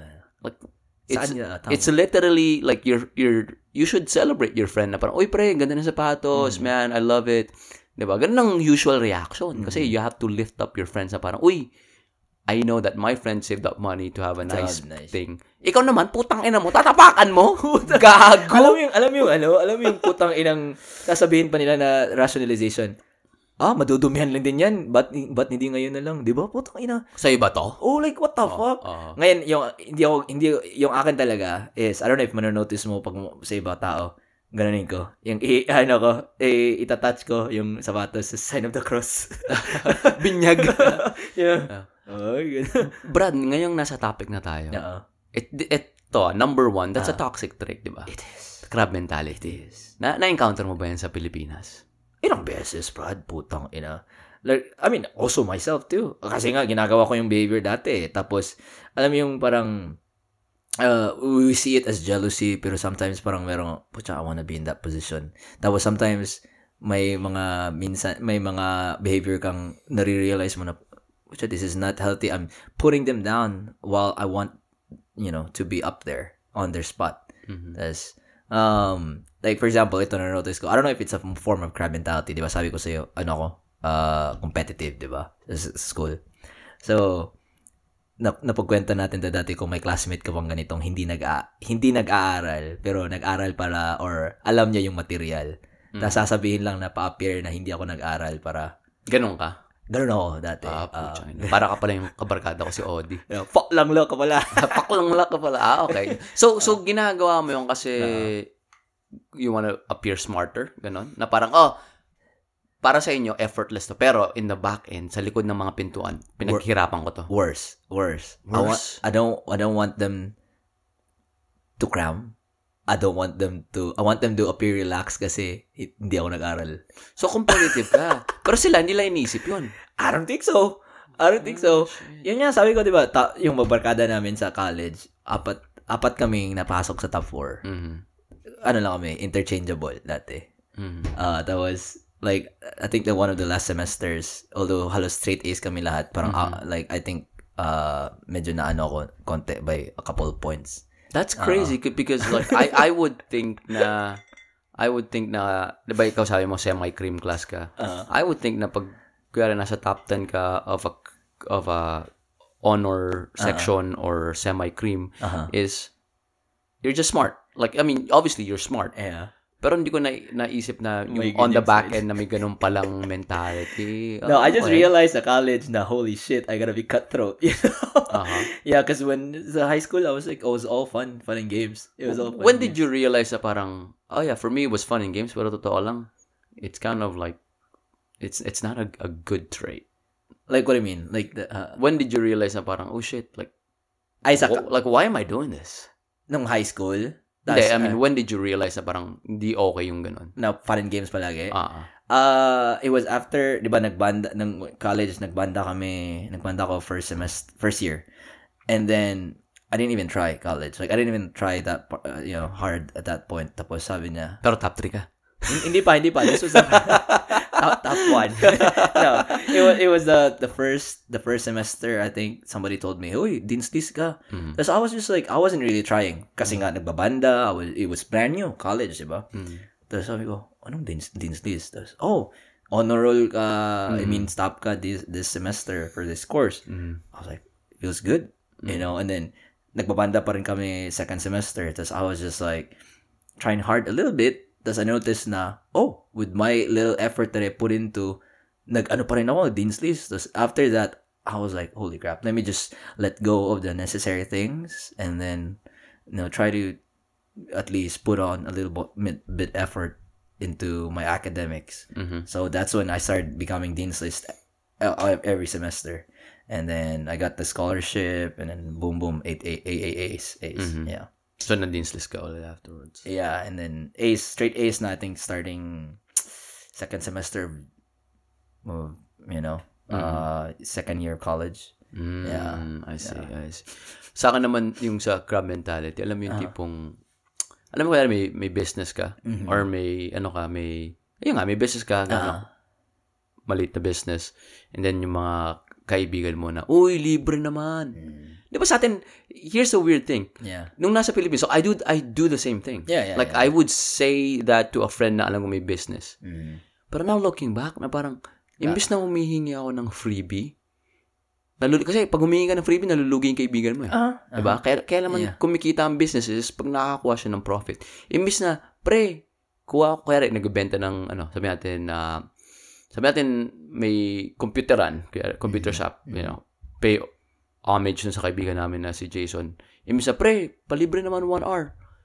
Imbis na ganun, dapat, alam mo yun, na parang, no bro, pupunta ako sa computer shop mo, and then, I will pay the right amount. And I'll make sure na pag ginagamit ko yung mga computer mo dito sa business mo, is hindi ko isaslam yung keyboard pag bad trip ako, Tama. hindi ko sisirain yung mouse, hindi ko yuyug-yugin or di ko gagaskasan yung monitor kasi I respect you, I wanna lift you up, and I wanna make sure na yung mga ibang katropa ko na, uy pre, pag mag-computer kayo, punta kayo dun sa Click-Clickan. Yun yung pangalan ng Tangalan computer shop ni Jason. Click-Clickan. Kamusta naman siya after during the pandemic? Uh, I told you this. Uh, uh, the reason why I said pay homage because he passed last year. hmm So that's that's just an example, di ba? Pag may barkada ka na may business, parang the crab mentality yun, eh, di ba? Yeah, Pre, yeah. libre naman. Yeah. Libre. Yeah. You're, you're literally asking money from that guy kung ganun yung gagawin mo versus giving him money because he has the business. business, Di ba? Sobrang common sa Pilipinas yan. Yeah. Do, you do you think that has something to do with uh now that we're older? Do you think that has something to do with us being capable to give money more money now or at least like pay for services now as opposed to back then na we're kind of tight? You know what? I can't really say. Kasi, naging okay lang ako financially nung pumunta ako sa Amerika. Hindi naman ako okay financially nasa Pilipinas ako. So, I can't really say on that. Yeah. Pero what I can do say is like, the fact na naiba ko yung environment ko, open me up to that. Yeah, yeah, yeah. Diba? I mean, you you learn things. Diba? The reason why I say those things before kung bakit ako may crab mentality is because I learned them. Mm-hmm. It's it's almost like you learn the script, pero hindi mo alam yung reason behind the script. Yeah. Yeah. And then ako naman, napunta ako sa ibang environment. Dito ibang script eh. Mhm. Di ba? Ang script dito is, kaya may business kaibigan mo, Mm. tutulong tayo kay ganun. Bili tayo from them para Tama, tulungan natin. Tama.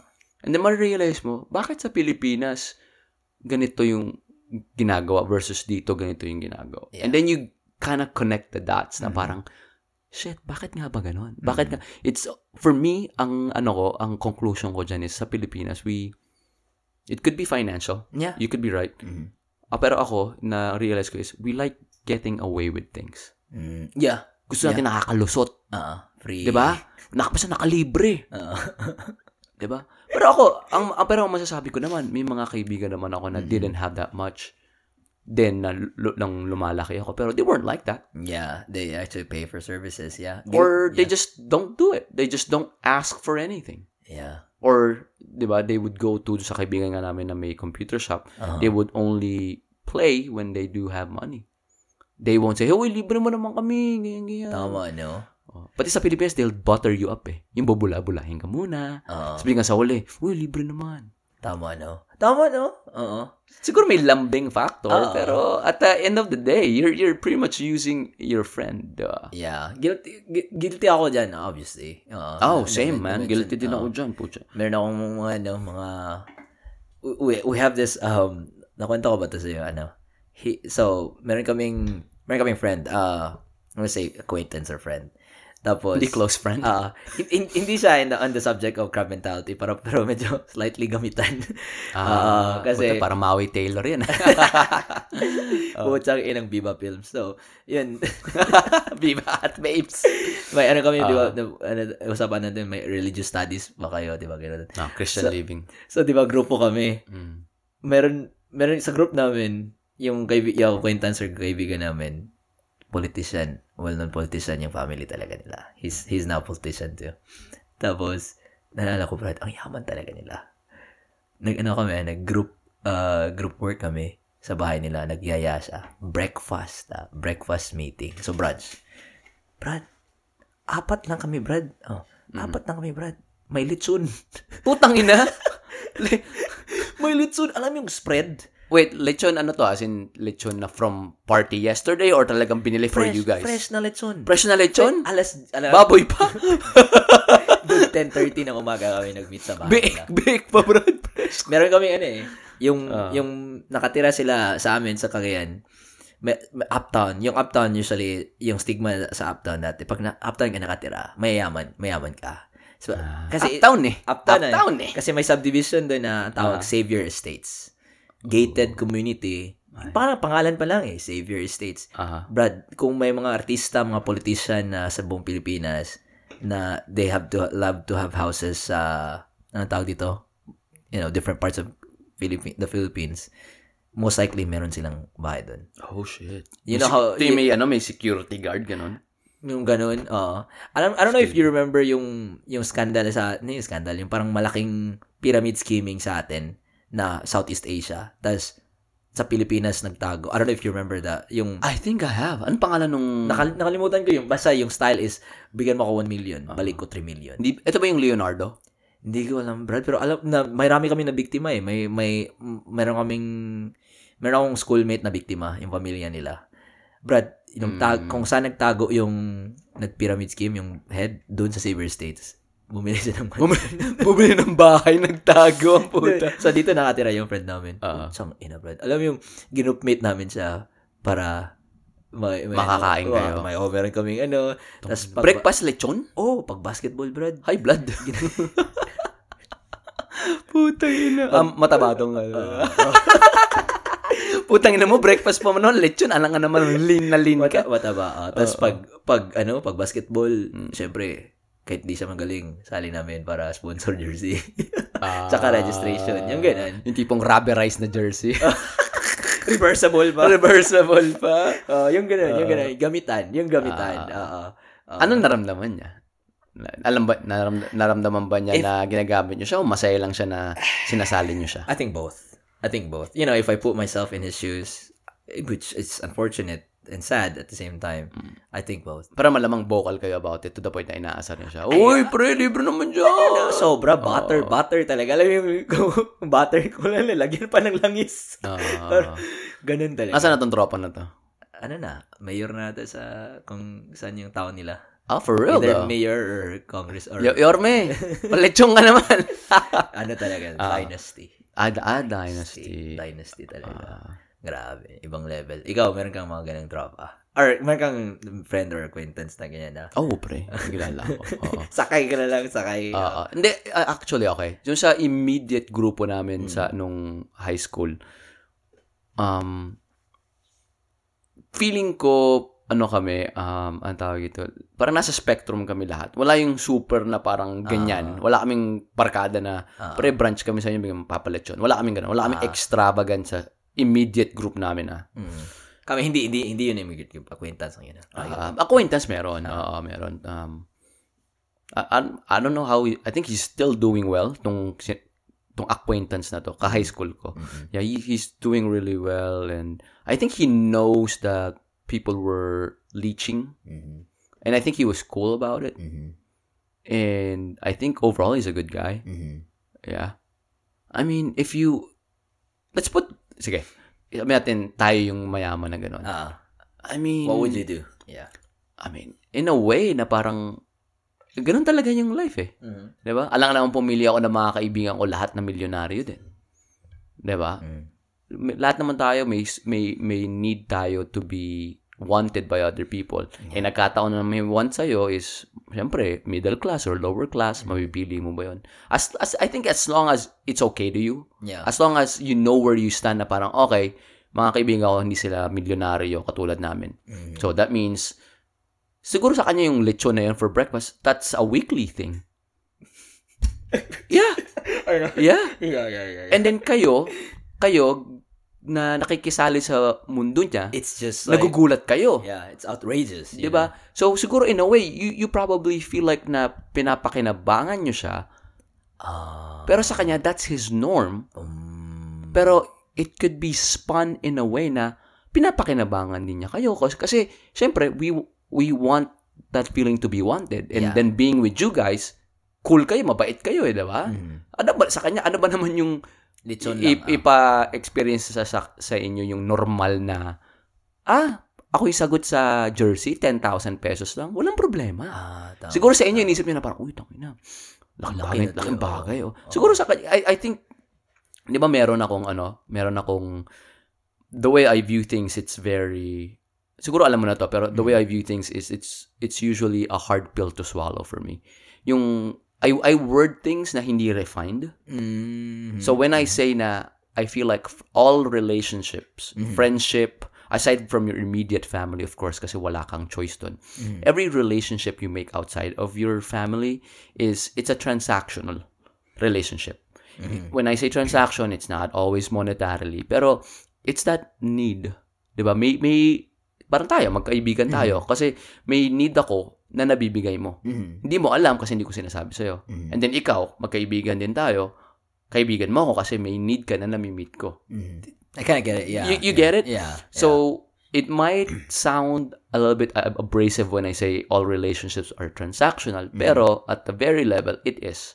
yeah. Diba? Si Jen, kaya naging fiancé ko si Jen, is she meets my needs in in a lot of ways. She checks a lot of boxes, and swerte lang ako na I check, you know, I check her boxes yeah. too. So going back sa friend mo, I mean, as long as they're aware, I think that's the most important thing. Yeah, yeah. And it it was it was nice too because again, like um eh, alam mo yung parang may mga ka-groupmate ka na ah hindi naman ako matalino, pero ito lang yung ma-offer ko. Ah, pa-print, yung takbo, bili ng snacks. Ah, I feel like I feel like that was the role that they were trying to, you know, uh fill. Mm. And yun nga, yung sabi ko na most of the time like I take over groups yung yeah, gagawa ng mga technical stuff which I kind of like get it. Sa tingin mo ano yun? May mentality, 'di ba sa atin marami mga mga anong tawag dun? Negative traits that we got from the Espanol. Crab mentality is one of them. Ano ba ba yung mga naalala mo yun? Can we look it up? Ningas kugon. ano yung Naku, mara, naku, naalala mo ito sa school? Yung mga negative traits na nakuha natin from from the Span the Spaniards? Oh, I, I don't I don't remember. Dude, I wanna I wanna talk about it, dude. Yeah, go for it, go for it. Uh, negative traits from Spaniard. Uh, Gusto ko yung siesta eh. that's not a negative. Positive trait yun. Gusto ko yun eh.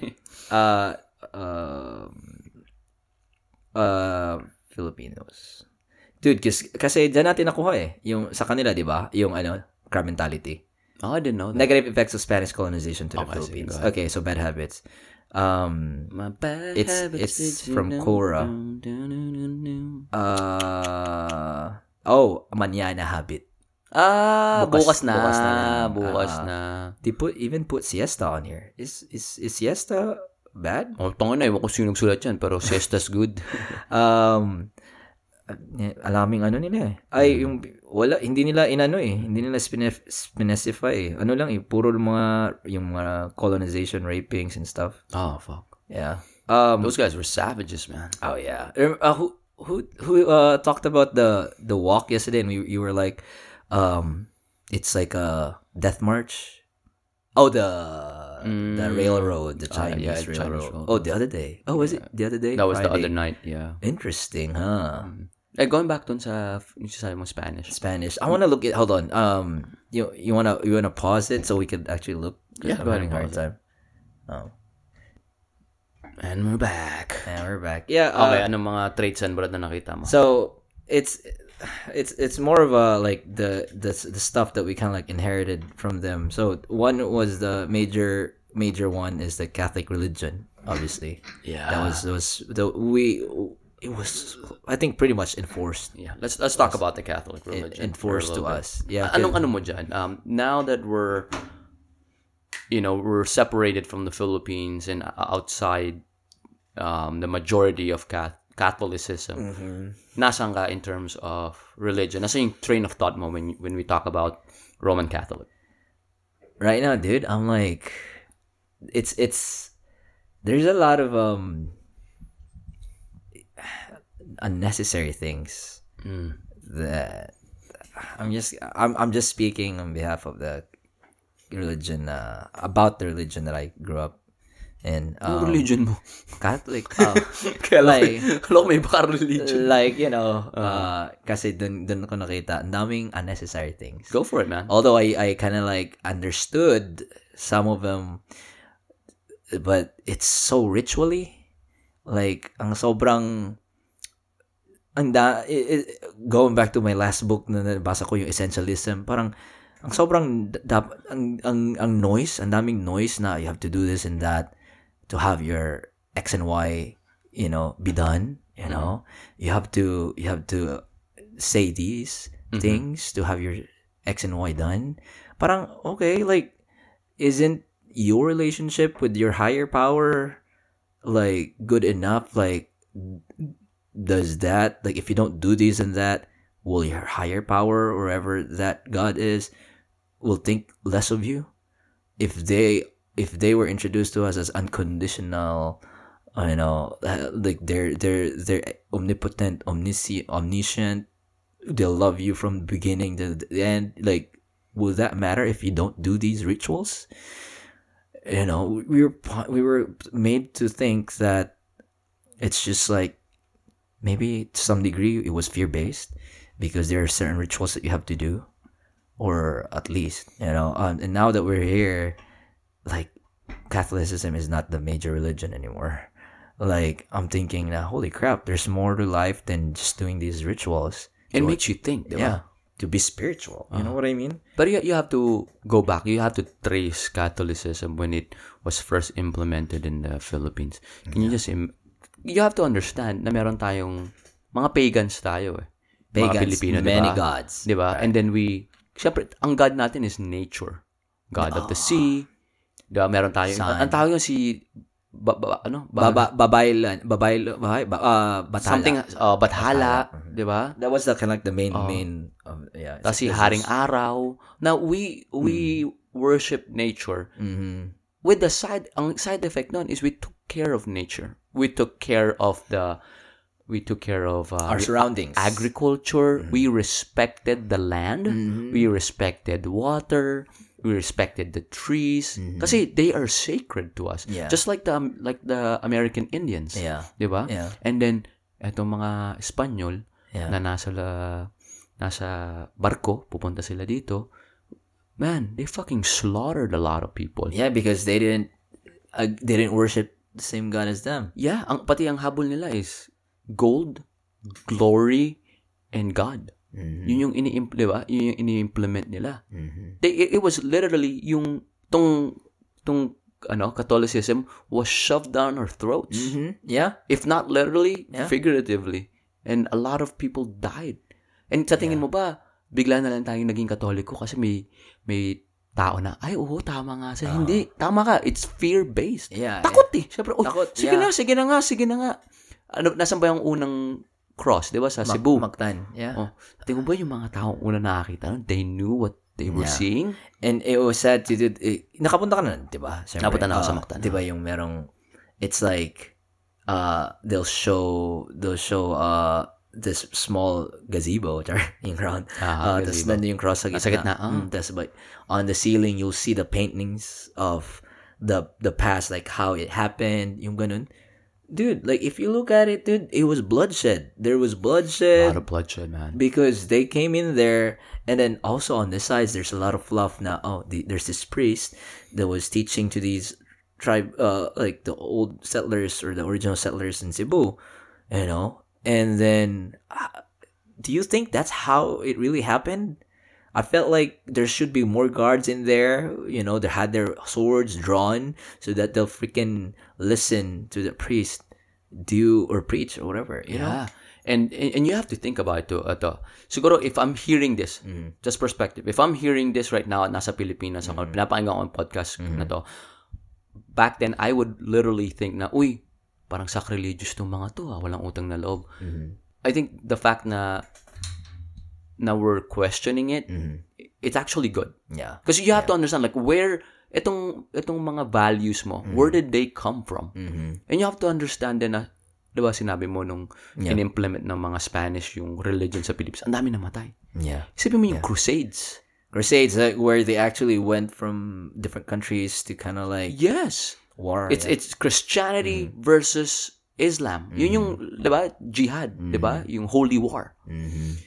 And then sige, ang tagal na nun, hindi tayo makarelate. Ngayon na lang, isipin mo ngayon, bakit yung mga pare, pag nangre-rape sila ng mga bata, nililipat lang sila sa ibang ano, uh, nililipat na sa ibang diocese. ibang konbento. Parang, uy, huwag tayo maingay. Uy, the, the fact na, eto ah, the fact na may nalaman kang ng rape na, na pare, tapos marinig mo yon and as a Catholic, you don't even, you, you're kind of ashamed to judge the pare. yeah. Bakit ka ashamed? Ako, sometimes, yun yung una ko naramdaman nung narinig ko to na, uy, may mga ganun pala. pare." I felt ashamed. Yeah, same, same, same. Shame ako para sa kanila. Yeah. Hindi ako, ano ba dapat? Dapat galit ka eh. Oo. Kasi mali yun eh. Yeah. Dapat kinukulong yung mga yan eh. Pero kita mo ngayon, Nililipat sa lang. Vatican, Oo. nililipat-lipat lang nila. Mm.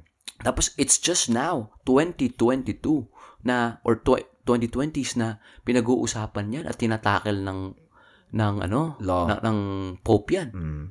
You could say na hindi naman ganun karami, Piwi. Is- I mean, it, I Hindi mean, naman ganun karami. what's the number? What's the number Yeah. for you to, to, yeah, what's the number for you to say na, oh, ang dami na pala. Oo. Yeah. Panoodin mo yung ano, watch yung palabas na Spotlight, yung sinabi ko Oo, sa'yo. yung sinabi mo. Hindi ko pa napanood. Tapos di ba kinuwento ko rin sa'yo yung pari sa amin sa may, ano, kung saan ako nag-high school.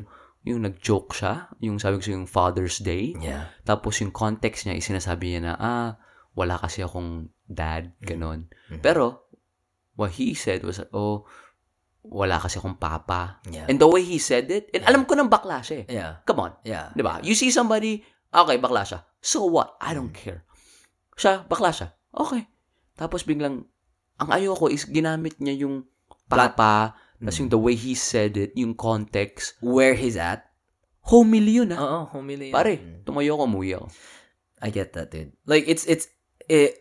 I I, I appreciate you t- saying na you felt shame for them, which you shouldn't be because dapat ang- anger. Like just just in the last couple years now, when the, this issue has been like in the spotlight now, like no pun intended. It's just me having to reflect. Na pucha, dude, I've been to, I've been I've been to the prison, like working there, and then had pedophiles, sex offenders, you know, in our uh, in our facility. I felt anger. I felt disgust towards them because they do that with young kids. But I was have I had a had uh uh like you know time reflecting um for some time na na sabi ko the priests did the same thing. Why aren't they in prison? Alam mo yung why are they put up in a higher pedestal? Mm-hmm. Because there's, I mean, even if they went through some, you know, like I don't know what what what rituals they have to go through, mm-hmm. they're still human. Yeah. And let's go back to the root of it. Bakit? Just questioning. Yeah, Bakit yung mga pare natin are not allowed to have partners? yeah, May yeah. may it be yeah, may it be same sex or, or heterosexual. Tayo lang ata or hindi lang siguro tayo pero we're one of the few religions, na yung yung mga head natin or yung mga pastors natin is hindi is, are celibate. yeah, Is, 'Di ba sa baptist may mga asawa sila. Uh-huh. Yung mga deacons may asawa. yeah, Bakit sa atin lang dahil ano parang kay Jesus na parang yeah. You only have to be married to you know To God? Yeah, I that, I guess that's their that's their uh, reasoning behind it. But for me, to be honest, it's I, I think it should be allowed. Um, now just recently they're starting to have that conversation where, uh, is it possible to have a a, a, person or a, a gender besides you know male, um, to be priest, or also they put up in the conversation where pwede na silang magkapamilya, kasi nga, they, these are the things na like they they frown upon. I'm saying frown upon, pero it does happen. I've met a priest back then na nagkaanak outside. What what did the what did the the priest do? Shun the baby, shun the mother. It just creates problems, you know. Mm-hmm. And then that will cause. It's just gonna be a systemic thing. We don't know how the priest will react or how how the family will will grow up, you know, or how mm-hmm. the the kid will grow up mental problems, financial. You know, if I was the priest, would would I have you know some kind of mental hit if I go in there and preach that that oh I preach these things and that love, family, unity, whatever, and then I myself shun Exactly. the person or the the kid that I Uh-huh. you know you know made. It's just like it- Exactly. it opens up those things. Well, if we allow that or they allow that, it will. We're probably gonna gonna steer away from that problem because what they're allowed to have families, they're allowed to have love and affection besides you know, you know, just having God in their life. And let's question it. Let, let's let's go deeper. Yeah, So as a priest, you you you talk about family. yeah, You talk about love. Yeah. And ikaw ang nagkakasal. mm-hmm. But those are the things that you don't know anything about. yeah, yeah, Family, you belong to a family, but do you have a family? Yeah. Do you know the daily struggles of having a uh, a partner? May may it be Yeah. same sex or opposite sex? yeah, You're talking about marriage. Have you been married? I can tell you what it feels like to have a fiance, mm-hmm. but if you don't have that in your life, mm-hmm. it's like I'm I'm ex, it's like I'm explaining I'm I'm explaining um swimming to a giraffe. Mm-hmm. They can just nod, but they don't understand it.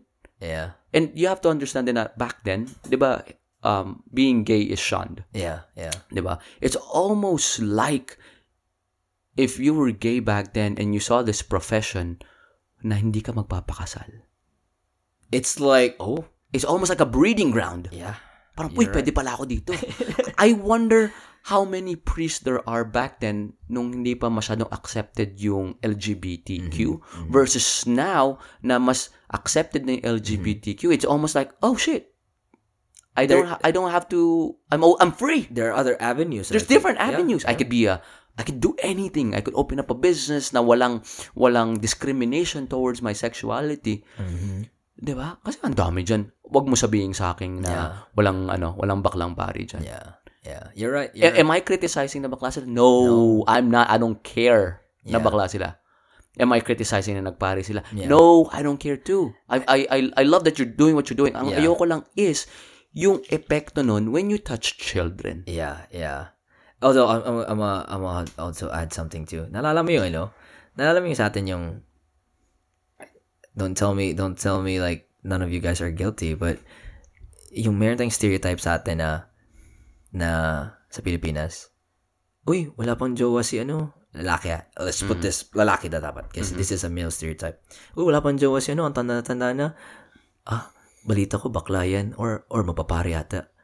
Why is it in the same conversation? Because there's truth to man. There Like, is there's truth to that. There's truth to that. There's something about stereotypes that are they really hit home. yeah, it's like you know that that's true, right? That's what I what I noticed too. Like oh, bakla ata yan or magpapare.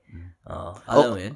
Um, Also, isipin mo ah, may naisip na ako na parang, alam mo yung mga nuns, yung mga, ma- yung mga madre. Mhm. 'Di ba pag pumuntang Catholic school, yung ibang mga teacher doon mga madre. Mhm. Mhm. And then you have to understand, etong mga babaeng to, Mhm. wala tong asawa, Mhm. wala tong anak. Single They literally chose a profession or a calling, whatever you call it, na means that you're not gonna have children. Yeah. So you don't have any maternal instincts Instincts. because you're not a mother. And you're expecting itong mga mother na to to take care of kids. And ang daming horror stories dyan na yung mga tito-tita natin na nag-Catholic school, ay, yung mga mother na mamalo yan, corporal punishment, which is which is so bad. Na, ba't ka na mamalo? Mhm. Na nasa school yung ano, anak ko, pinapalo mo ng ruler. Tama. Inahampas mo ng ang daming ganyang cases. Tama, tama. Oh. Pero tanda mo din, you're entrusting your kid to a person that doesn't want kids. Mhm. Eight hours a day. Eight least. hours a day. most, yeah. These women, they don't want kids. Because if they did, hindi sila magmamadre. Madre. And you're entrusting your kids to be cared for and loved by someone who doesn't want kids. Yeah, that was a time to be alive, I guess. That's, in a way, that, that's kind of contradicting. That's so weird. Yeah, yeah. And you, right. you, you see a priest talking, um, being a marriage counselor. Like, wait, have you been married? Mhm. You, you, you can bring up arguments. Oh, I have this relationship with God, this and that. I read this and that. Yeah, bro. Like I can read about war. I can train about war. I can fire uh, a gun at at my backyard and train as a sniper. Yeah, It's gonna be different when you're in the war. yeah, It's different. yeah. Sometimes, sometimes I try to like address when it, when when going back to like you know, couples counseling, like I always like kind of like dip. What do you call that, Brad? Like babalik ka. Like I would always go back to the idea of let me handle. I know, I know this is couples counseling, but I let me handle this individually first, and then see how the dynamics go out as a couple. Because like somebody already threw that you know at me like you're not even married or I mean I understand it's it's it's it's shot at my uh, credibility, but they're like they're like you're not even married or you're half our age. How do you feel? How did you feel when they said that to you? Did you be feel defensive? Oh yeah, definitely, hundred percent. Just being honest, hundred percent. Uh-huh. But at the same time, I'm like, you're right. You know, you're right. But uh, and I was just like reeling it back. Like I'm like, okay, but you're in this position that you you came to me for some help. You know, uh, down to the basic core. I'm like, I can I can only give you something that I can offer. I can't just make or pull something out of my shit on my ass, you know. And then we did kind of like have that rapport again because in the first place they go in there with the problem and then they don't see eye to eye. So i i kind of like take them apart first. Like i'm gonna see the girl first or the guy and then and then see their sides individually as opposed to being a couple first. And then that's how we kind of like put things together into perspective basically there's proving proving ground first There is like um in my profession. yeah Dati no offend ako when they ask me na, "Hey, how long have you been doing this?" Oh. I become defensive. Mm-hmm. And then I realized like what if I was on that side, Side, and I see this sabi natin I'm mm-hmm. white mm-hmm. and I see this good-looking Asian mm, Ay! na looks like he's 15. Ay! Nagbuhat ng bangko. tama, Nagbuhat ng bangko ang putang you're ina. right you're right pero 'di ba parang we we look young. Mhm, mhm. And then, you know, you you go in the house and ako maliit ako, I'm only 5'5". Yeah. And then, di naman ako mabigat. I, look- I mean, I, I look like a freaking teenager. If, Yeah. if, if you think about it, in kung kukumpara mo ako sa mga puti, I'm small. I'm a little guy, yeah di ba? yeah And then, yeah, I would probably ask too. Kasi gusto ko na, pakita mo sa akin credentials mo. I'm in good hands. Oh, it's not as if daladala ko yung diploma ko sa likod ko na may nakalagay graduated in 2010. Wala namang ganun, di ba? Yeah. So I get it. I get it. yeah Ngayon, pag, pag tinatanong nila, hey, like, how long have you been practicing? Oh, I've been doing this for this and that, and ganyan, ganyan. And then, mag, syempre, pag nasabi mo na, okay, may experience. yeah Going back sa sinabi mo, kunyari ako may, kunyari, I need marriage counseling. uh Bro, I, I probably would, outside of, outside of Yeah, yeah, your yeah. profession, ah, No, no, no, no. I would ask someone who fucked up a lot of marriages.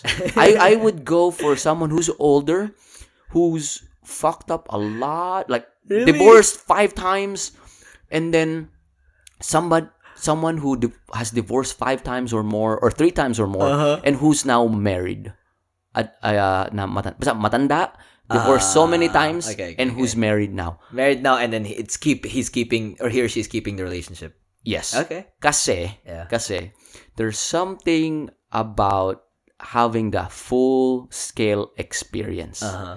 Okay, there's something about who fucked up so Mm-hmm. many times that he or she didn't have any any more choice but to better themselves because Yeah. they hit rock bottom. Yeah. And then ako as someone who's asking for advice, I would get the nectar from that experience. Mm. Makukuha ko yung the good, the bad, the ugly, Yeah. and how to switch her around. Kasi na-switch niya eh. Tama tama. Versus someone who is just in a good marriage. yeah. Yeah. Kasi, kasi kung ikaw in a good marriage, good for you. Yeah. Pero, you've never been as- in a situation wherein, kumbaga sa full spectrum, nasa taas ka lang ng spectrum. Mm, Di ba? yeah. Gusto ko yung talagang nasa baba. Oo. Biglang umangat, umangat, umangat. Ngayon, nasa pinakataas. Oo. Tapos bumaba ulit. Di ba? Parang, Oo. ikaw, would you ask direction from somebody who only made it halfway or somebody who made it to your destination and back? And back. Ah. I would I would I would go for the first one that you told me. Yung ano, yung nabalikan. Pero I thought I thought you were gonna stop at who's who's gone through marriages and I'm like uh Mhm. like because I had that remember we had a friend na na I'll put you back in that situation. You know what I mean? We had brunch. Ah. Ah, remember that? And I was he was giving, he was giving you advice and I was just like, Aha. aren't you divorced? like, Exactly. Na parang, you- but, wait lang pre. Di- divorce kang ngayon and then, yeah. yeah. Like, aren't you divorced? Like, And- but I was just quiet at that time. And he sounds miserable. Yeah, and I was just quiet at that time. And I was like eating, and I'm like, man, is bullshit. You know, like that was like my first reaction. Like, man, this is bullshit. Like I'm not gonna listen to you. As Mm-hmm. opposed to our other friend that, like, although he's divorced, he already knew what he wants. Like he he he told me like, Charles, I'm just telling you this because I went through this this. Now I know what I want, and I already gone through that. It's like go go for it, dude. Because you, you know you're experiencing. That's why you told me. You know you, you know what I'm talking about, right? And then he was just like, now I already deleted all those all those crap because I found it. I found it. Like I don't want any noise. Mhm. And then yeah, I got it from him. It was still like although I know individually he has his own problems as well, but that's the most genuine thing I you know I I I got. And then so I'm like, if I find that person like him, I'm gonna delete all the noise. Oh, Yeah. Yeah, but you're right, dude. I'm gonna follow that person who's gone through hell and back, and then is still is is at a status quo right now, and like who who who's who's experiencing the waves already or experienced the waves. I would ask advice from them. Yeah. And I'm only saying that because I do experience people like that because I work with the geriatric population. Yeah. Mga pasyente ko, 60 and above eh. Mhm. Diba? And then, when you go to their house and you talk to them, Yeah. they're in their comfort place. Mm. All the walls go Yeah. down versus pag Yeah. nakakausap mo sila sa hospital. Siyempre sa hospital, they have to put up this image na ganito sila. Na sometimes they even lie. I never. I Diba? never- They even yeah. lie. They even tell you, oh yeah, I don't smoke anymore. Yeah. Uh, pero pag nasa bahay ka, makikita mo, there's no lying. You Yeah. can't tell me you don't smoke if I see cigarette butts. Yeah, and then If I wall- smell it. the walls are the uh, yeah you know, Exactly, you man. And then, di ba usually, if I see them for about a month or two, Mm. nagiging personal na eh. yeah Kasi yeah. you you literally go into their comfort zone. Mm. Then nagkukwento na sila na parang, oh, this is my fifth marriage. Mm. And then, um, now things are going well kasi Yeah. natuto na ako. Palagi kong, kin- palagi kong tinatanong, it's so cheesy pare, pero I always ask them, so I'm 33 now, I always ask them like, hey, what would you tell your 33-year-old self if you had the chance? If you had a time machine, go back to when you were 33, pare, you would be amazed. Well, kala ko, kala ko naman na parang, ah, it's such a cheesy question, baka makarinig ako ng cheesy answer. Yeah. Di pare, iba. Sobrang specific Uh-huh. to the point na parang sabihin nila na parang oh you should have trusted your instincts when you first met your your husband you should have you know you should have said no at that time Mm. you should have said yes to let's say Gary who was a little who was you know less adventurous but he was more loving yeah you know I, sh- you sh- I should have said no to that to that other guy i should have said no when I felt that adrenaline. Yeah. I should have known that adrenaline wouldn't last a long time, that it was just a spark of the moment. I should have not gotten married.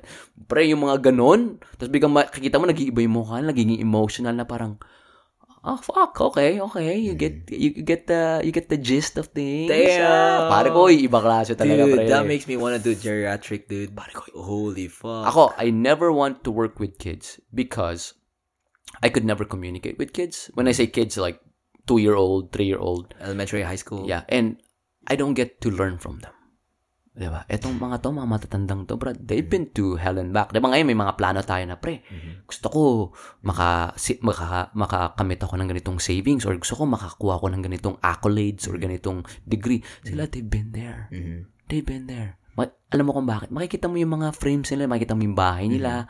They've been there. And they don't care about that stuff. They don't care about it. Kasi pabalik na sila eh. Yeah, tayo papunta pa lang tayo eh. This is uh Eric Erickson's stage of uh what do you call that? Like the last part. Yeah, the last part. Yeah, yeah. You become self-reflective, and it's about you leaving your legacy. And I take advantage of that. Yeah. Which is nice. This is good because uh, you handle mostly of the geriatric side. I did most part of most of the, my career with the young ones. Yeah. At, y- you're you're right that you're not gonna learn like the wisdom filled stuff with kids, but I do learn a lot from the current generation. Like like how because we we're millennials, right? I do kind of learn like the current events or like how they're being raised as opposed to us. That's how I learned, but not the you know I've already learned the math shit, the history, whatever. Mm-hmm. But it's just their, their behavior, their behavior, how they're being raised now, like how us as parents are raising these kids. Because believe it or not, their families or their moms and dads are probably millennials too. The, you know the ones that I see. But that's a good side. Dude. I might I may want to do. It's such a good one, man. imagine this. Imagine, imagine life as um, it's it's like a it's like a freaking race, diba? It's linear, in there. diba? From A to B Yeah. and then B to C. Yeah. Kaya tayo, kaya tayong dalawa. Yeah. Mga galing tayo sa A. Yeah. Tatakbo tayo sa B. And Yeah. I'm talking about the timeline of life. Yeah. Sa tingin mo ba matatanong ka, pre, anong mangyayari pag nakarating tayo sa B? Pwede tayo maghula sa mga naririnig natin. Yeah. I'd rather ask someone who's coming, who came from B na coming back to A na, hindi pong mga 60, 70, 80 na, uy, ano pong may expect namin sa B? Sila, meron silang concrete na masasabi sa'yo. Yeah. I'd rather ask them than ask you. Kasi tayong dalawa, parehas lang tayo nasa race eh. Tama, Halos tama. magkapantay lang tayo in terms of age ah, because we're talking about timeline. Mm-hmm. Di ba? it really puts a smile to my face, dude. Because uh, um, I remember. So this was in prison. I remember like notable clients, right? So um, this I don't know if he was bullshitting me or not, but he was one of my great greatest clients there. Um, his name's Mart- I also said almost said it, but uh, but yeah. So um, uh, just the first name or Folong luck. Folong Folong Lak. Folong Alright. Now, uh, let's just call him Jimmy, right? So Jimmy, Jimmy is Jimmy this, Butler. Buti mo ko na nasabi yung Game 7 ba ito mamaya?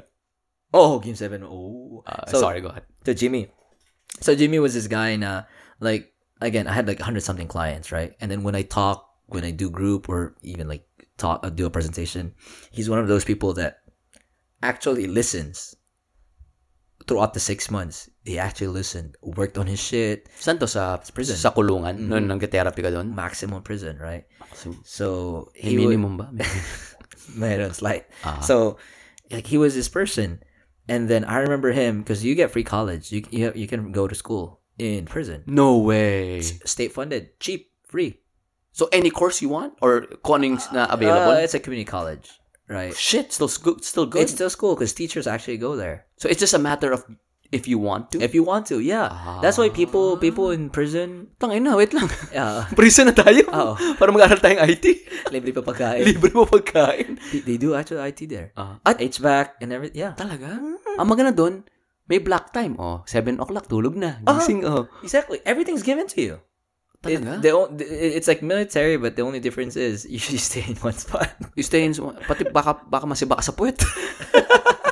Pre, ayoko magsabon, bigyan ako body wash. Bakit? Pag nahulog yung sabon, delikado. eh. Hindi alam yung pag, pag squirt mo sa sabon yung mahulog. Tapos kukunin mo pa sa...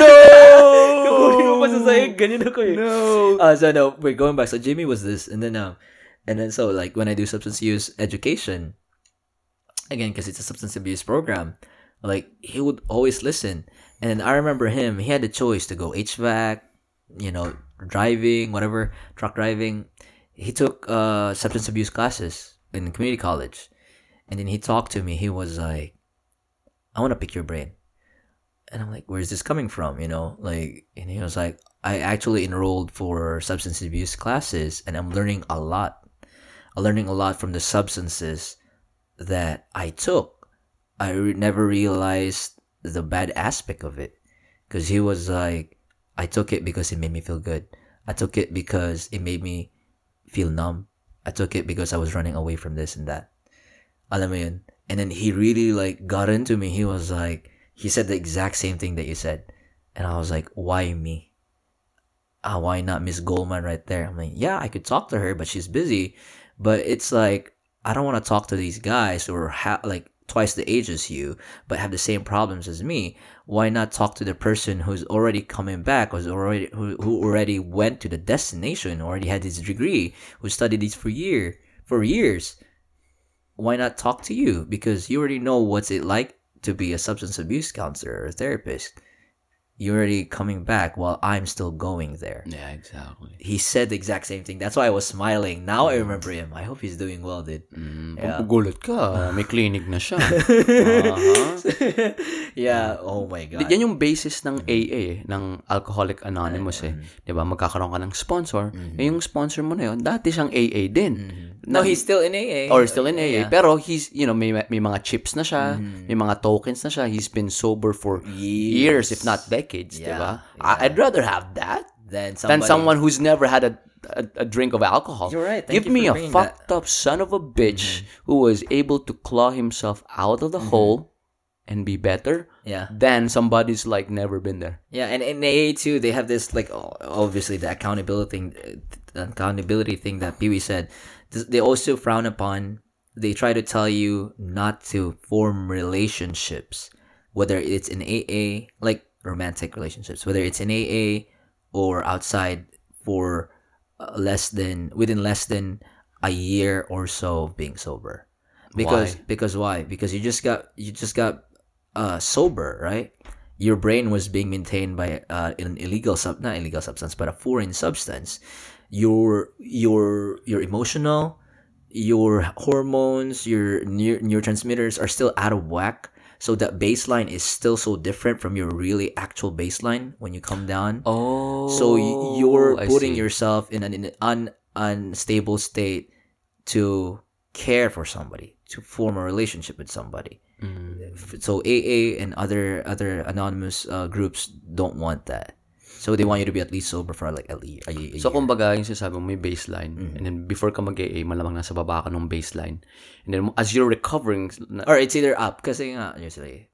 hindi, pero kaya, di ba, sinasabi mo is, once you're recovered, like the first six months of your recovery, Not so uh, okay. Yeah, I'm just being technical, but there's it's a lifelong process. You're still recovering. That's what so wag ka, wag ka mag-build ng relationship when and when. like romantic relationships. Speaking From when to when? Like they try to at least tell you at, at least a year of being sober. Of being, okay, Of being okay. sober. So, what I was saying is, like, sa baseline nga, sabihin natin, Mm-hmm. alcoholic ka, so nasa baba ng Uh-huh. baseline. As you get better, malabang nasa high ka na, high ka na, nung, nasa taas ka na ng baseline. No, Don't form any relationships while you're up there. Uh-huh. Yeah. Wait till you find your baseline. baseline. Yeah, like you go back, simmer down Ah, to okay. kind of like you know because Okay. Because your your your brain chemistry is still out of whack. Okay, okay, I got you. yeah Okay. yeah with, and then I it does make sense because I've seen a lot of people uh, because they're emotional, they're unstable, they form relationships that when they're sober, they use that to their advantage or at least you know in their in their with their cards like they're like oh I'm already sober and stuff like that and they form these relationships and then in relationships it's not always ups right? There's always gonna be downs. A lot of downs. when da- yeah when da- downs hit they're like ah go back. They relapse they relapse. Inom ulit. uh, so they're, we're, they're, we're trying to like take away those things first like those factors first. And then let's see if you can handle this con- not constricted but this part of your life. And then if there's something shit going on in that part of your life you don't resort to drinking okay let's add more responsibilities. You know it's not like boom all at once experience life because you're sober. No so yeah i get it i get it why aa can be so successful to some individuals Um, if that's what always always what they they say it's like if you work the program. Yeah. Yeah, Yeah, it's it's the it's there and it's it's working. It helped a lot of people, man. Yeah.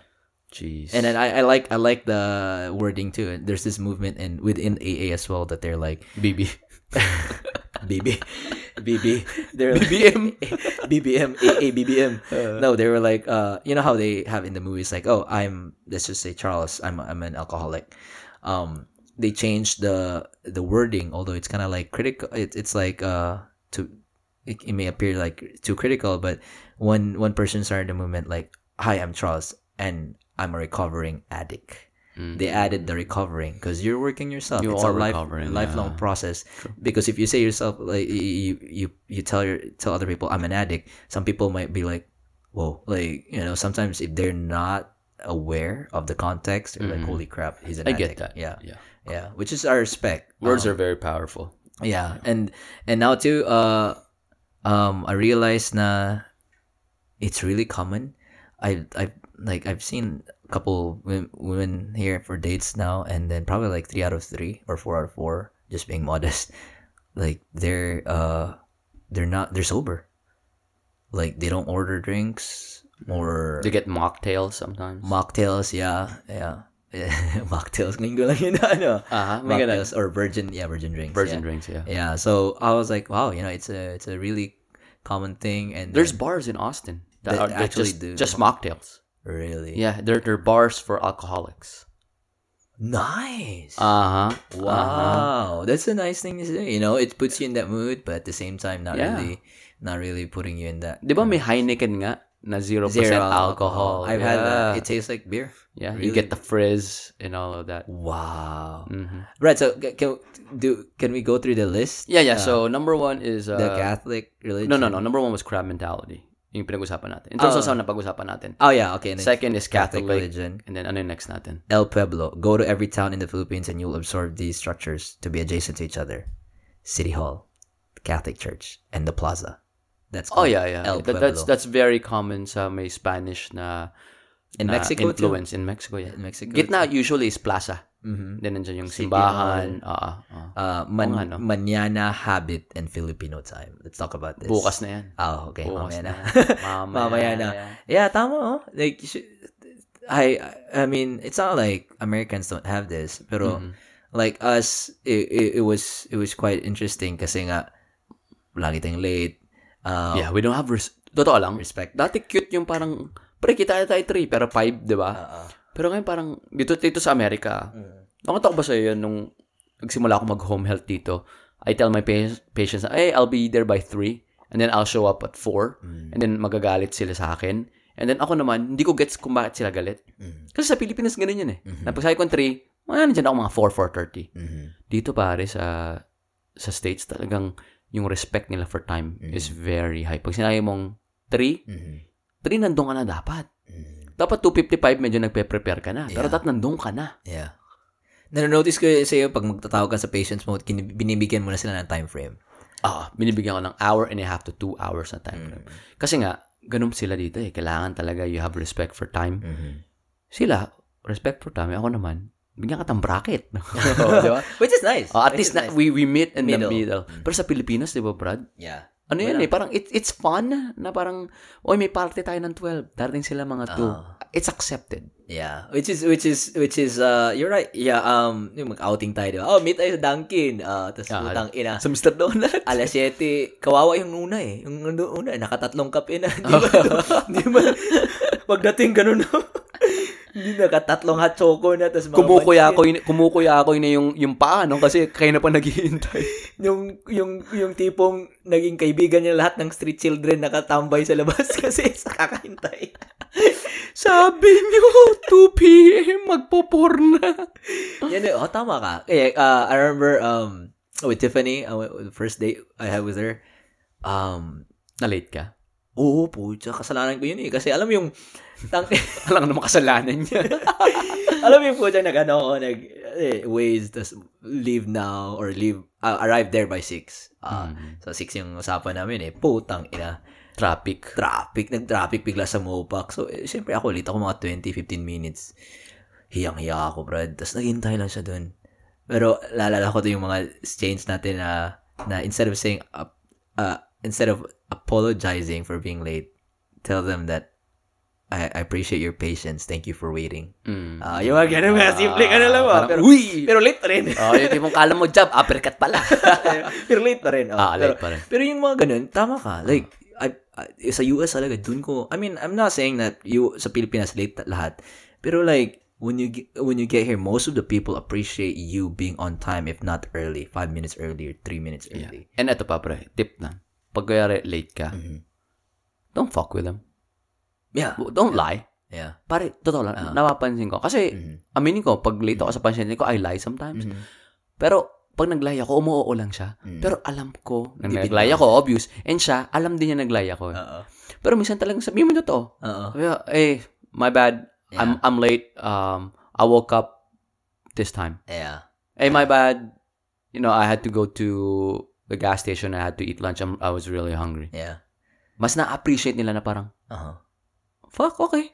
Thanks for not lying. You're right. You're you're right. Exactly. Exactly. So also uh, with the setting expectations too, like in, like the setting the appointments. Um, you know how we always like when you go to therapy or like uh, I, t- you know, tell people or we we have these conversations now. Oh, set your expectations.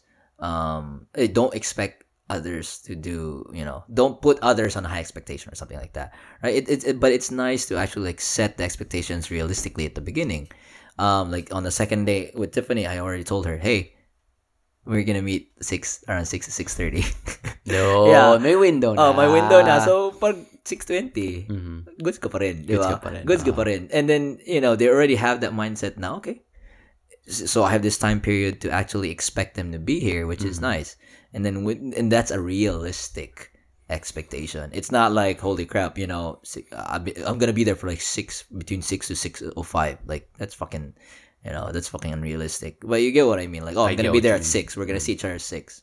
Yeah. you know? And, and the wording that you put too. The wording is very wording you important. put. Yeah. because you have a person waiting for you or you you yourself are waiting for another person. It's and then if they don't because time will put a specific thing. Time will put a specific thing on whatever the agreement was and then if that isn't met then boom Yeah. You're wasting their time. yeah Yeah. Diyan kami, yan yung number one na Mm. pinag-awayan namin ni Jen nung nagsimula kayo mag-date. Yung Kasi time ah. Kasi ako, island time eh. My perception of time, I don't I don't respect it. Mm. I feel like I'm just relaxed. I'll, Yeah. I'll get there when I get there. yeah Siya, if we said or she said at this time, in-expect niya, we're gonna be there by that time five minutes before na pinag-usapan. Kaya sinabi yan 3, dapat nandun na kami by 2.55. Tama. So, dapat alis na kami by 2 pa lang. Ako, kung mag-imit tayo ng 3, alis ako dito mga 2.50.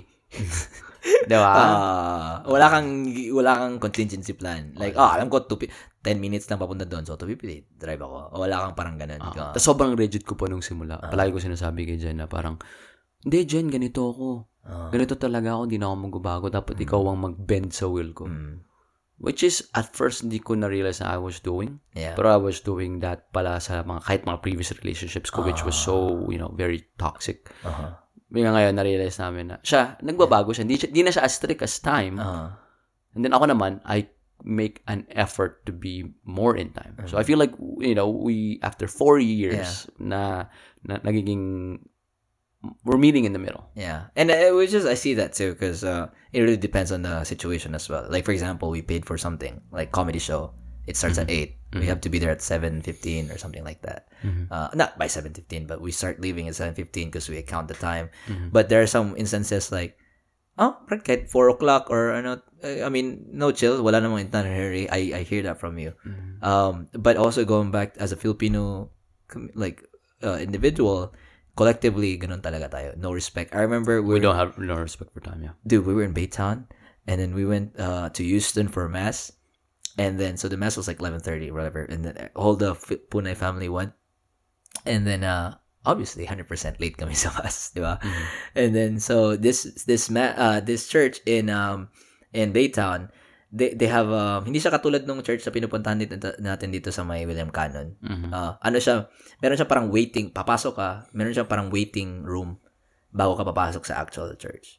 Um, so, Parang may foyer, parang ganun. yan tawag niyan. Oh, parang ganun. Tapos, uh, while walking towards the church, sa parking lot, may mga tao din na coming in. And I was just like, just like giving this bit sa dad ko. Pustahan tayo, Pilipino din yan. Dude, 90%, 95% of the people, oh, ang dami, more than 30, nandun, kasali family namin, andun sa foyer. Putsang ina, Pilipino halos lahat. Tangin na, sabi ko, what the fuck? Like, you know, you could see as a as as people collectively, even at a small sample, we are we are actually like that. We are. And totoo lang, it's, it's very basic. Mhm. Sobrang rooted siya na it's, it's a disrespect. Mhm. That's a disrespect. Yeah. Na, isipin mo ah, may bagay kang sinabi Mhm. na I'll be there at this time and then hindi mo ginawa. Mhm. I mean, you, you can see it na playfully, you Yeah. can see it as seriously as you want, but you have to understand, when you say a, a certain time, there's a commitment to that. Uh-huh. 'Di ba? Parang, okay, ibahin natin yung context. Bukas mag-workout ako. Okay? Mm. Tapos hindi mo ginawa. That's manana habit. 'Di ba? May parang, Ah. ano yun eh, parang, it's almost like you don't trust yourself anymore. Mm. Oh yeah, even the basic sense of you with yourself. You Very can't. basic. Na you had this contract with yourself na parang, sinabi ko sa sarili ko, Yeah. bukas mag-workout ako. Kasi alam ko, pa nag-workout ako, I'll feel good, I'll do this, I'll do that, I'll become healthier. And then, hindi mo ginawa. Mhm. So, there's that side of you na you let yourself down. Yeah. In context of time, sabi mo, nandun ka ng 3. So, kasi pag sinabi mong nandun ka ng 3, kung ikaw lang yon kunyari, Mm. pupunta ako sa punong yon by 3 o'clock, you don't affect anyone pag pumunta ka doon ng 4. By yourself. Okay? Yeah. Pero kunyari, pakikipag-meet ka sa tao, may meeting ka, may event, Mhm. or may, may, may any event na people are gathering, Mhm. na 3 o'clock yung gathering na yan. Pupunta ka ng 4, punta ka ng 5. Parang you don't respect the gathering. Yeah. It's as basic as that. It's, it's, I think it's a matter of respect. Oh. You gotta respect yourself enough to say, hey, if I'm gonna be there at this time, I'm gonna be there at this time, or in this bracket of time. Yeah. Sobrang basic na sa, sa Pinas, Uh-uh. wala tayong respetong ganun. Yeah. Hindi applicable sa atin. Yeah, and then not not also in addition to that too.